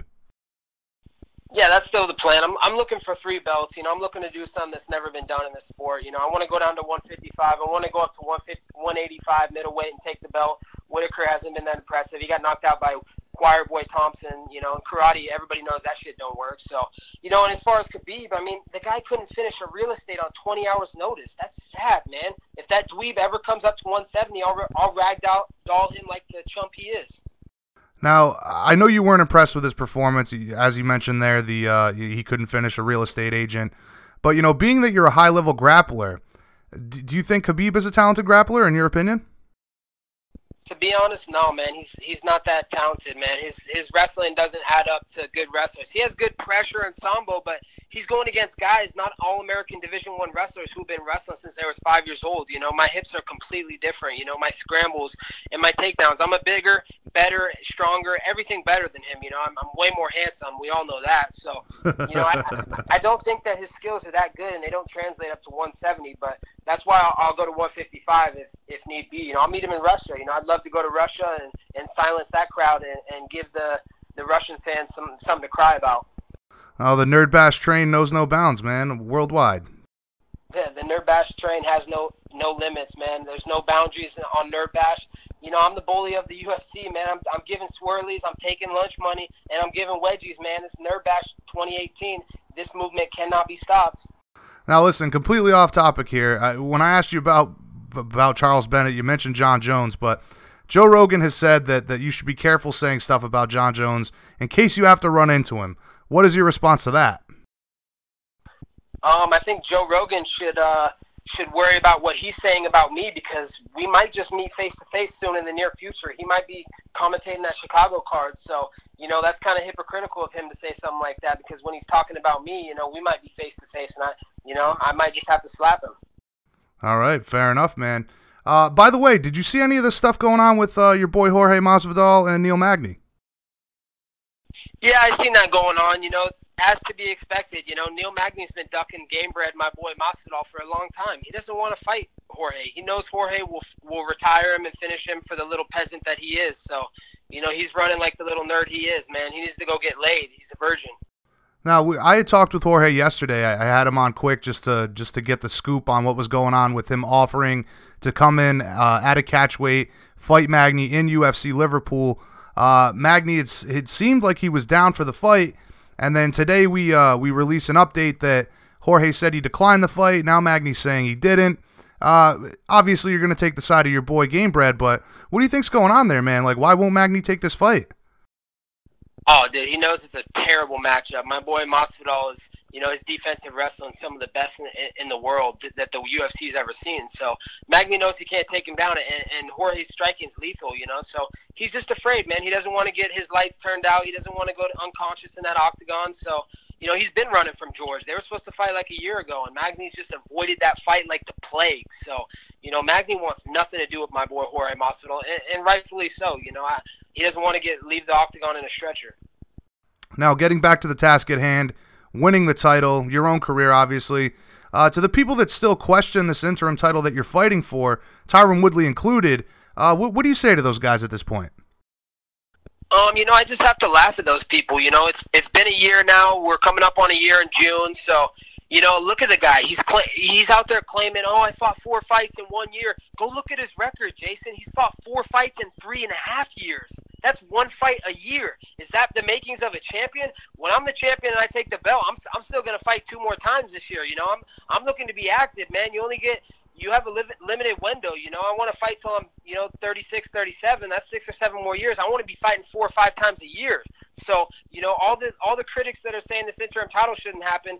Well, why is he out faking injuries? You know, he was good to fight Nate Diaz, but then when Dana White offered him against me eh, at the end of the year show, UFC 219, he, he was oh all of a sudden I got to get shoulder surgery. You know, it's the guy's fake. I mean, why is he gossiping about the Kardashians when he should be out here defending his title? But You know, if he was really hurt, you know, why didn't he get the surgery right after he fought Demian Maia? Why did he wait like seven seven months to get the surgery? Just nothing adds up. And and look what he's doing now. He's trying to act like this fake. You know, he's out there putting fake news to, to draw the attention away from me right now, saying that he's going to get a fight with Nate Diaz. That's not even on the table. They haven't. Even, they're not even talking about that. That's not going to happen. That's complete fake news. He's just trying to draw the headlines and attention away from me right now.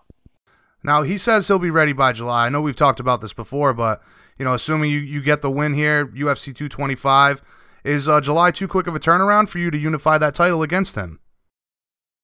Uh, we'll see. You know, I, I know he's got some baby mamas he has to pay it off, and he and he's got some bills to pay. So you know, he's gonna have to come beg me for when we're gonna have the showdown. You know, it might be July, it might be August, but you know, we'll see. I'm not to be on his terms. It's, it's not like, you know, he's not in the driver's seat no more. No one gives a fuck about that guy. Look, go look at social media engagement. We're not talking about followers because we're talking about followers. Justin Bieber would be the champion. But if you go look at engagement on social media, no one gets more engagement on their social media than me. I mean, look at my comment section. Look at you know all the people engaging in conversation.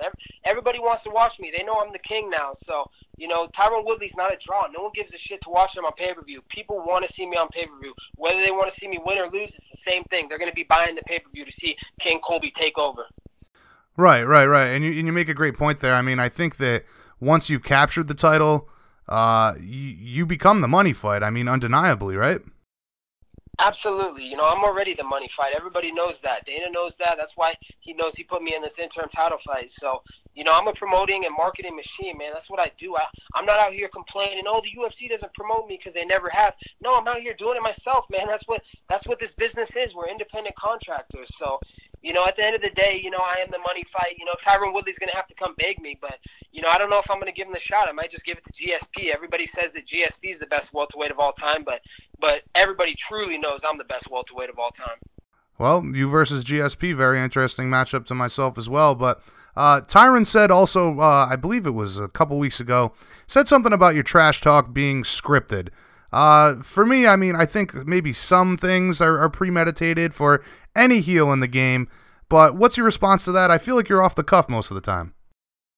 No, that's completely fake news. I mean, I mean, just I mean, you talk to me on the regular basis. We have media interviews. You know, this is me, man. I, everybody that follows me on social media, you know, I message them back, and I keep engagement with my fans. He's just trying to do anything he can to tarnish my name right now. Anything he can grasp at to like make me look like an idiot. You know, he's just gonna try and do that. But at the end of the day, if anybody's gonna talk about scripted, I mean, the the dude's sister is the one that runs all his social media. So if you're talking about scripted, I mean, come on, dude, your girl, your sister is the one that runs all your social media. How you gonna talk about scripted when you're the one that has someone doing your social media for you? I, I'm all natural. I'm organic. I did this from the start, man. This is me. This is how I roll. Right, right. Oh, I'd agree with you, man. I mean, from day one, we'll fight for food. I mean, from then on, it's been an explosion, and uh, you've done a hell of a job with this thing in, in just uh, under two years. So, um, all right, listen, Colby, always a pleasure speaking with you, man. I'm sure we'll chat again before the fight. Uh, but for all the Colby Cove supporters out there, tell them what to expect in the build up for this fight, and to all the and to all the haters out there, anything you'd like to say to them. Oh man, my haters are all virgins, man. So all you haters out there, go get laid. It'll change your fucking life, dude. Stop hating on me and go go do something productive with your life, like make some money or go get laid with a hot bitch or something. But you know, you can you can expect nonstop entertainment from me. Even the people that hate me, you know, at least you have someone to go to and vent out your frustrations of your shitty life to now. So you know, you can expect. I'm just getting started, man. This is just the beginning, Jason. When I take the interim title in June, everybody's going to know who the money draw is. They're going to know who the biggest name in the game is. That's Colby Chaos Covington. This is the year of chaos. All right, man. Listen, I, I know we'll catch up again before the fight. Always a pleasure. Greatly appreciate your time. Uh, looking forward to, again, very much looking forward to all the promotion leading up to this fight. Uh, in conclusion, any shout outs or uh, plugs, appearances you got going on? Anything you'd like to uh, to put out there? Yeah, shout out to uh, Miley Restaurant, Vietnamese restaurant, the same sponsor that Tyron Woodley has, uh, Vietnamese sponsor in uh, St. Louis. Shout out to them. American Top Team, Dan Lambert. Much respect to my manager, the best manager in the game. He's hired a full security guard team for me, so you know he's got all the money in the world. So that guy's wealthier than wealthy. So you know, just thank the UFC the opportunity and uh, get ready for the ride, man. You about to see a serious snowflake Armageddon. Everybody's gonna have their tissues ready, complaining and crying after I get that belt June 9th. All right, man. Love it, love it. Uh, we'll talk again soon. Thank you very much. I hope you have a great afternoon and uh, keep up the good work, brother. Thanks, brother. Have a good night. You too, man. Later. Later. All right, Penn Nation, that's it for me. It's been another great episode. More conversations with amazing guests, some of the best athletes in the business. Pleasure to be here with you each and every week. Make sure you guys bookmark us, bjpenn.com forward slash MMA news. Follow us on social media. Stay up to date. Everything breaking, tons of exclusives. You name it, we got it.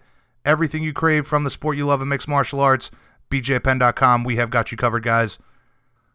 So, on behalf of the whole team, thank you, Penn Nation, for tuning in tonight. Big mahalo to all of our guests that joined us this evening. Make sure you guys stay tuned for another episode coming up next week. BJPenn.com, Radio The Fighter's Voice. I'm your host, Jay Kinch. Peace out, everybody.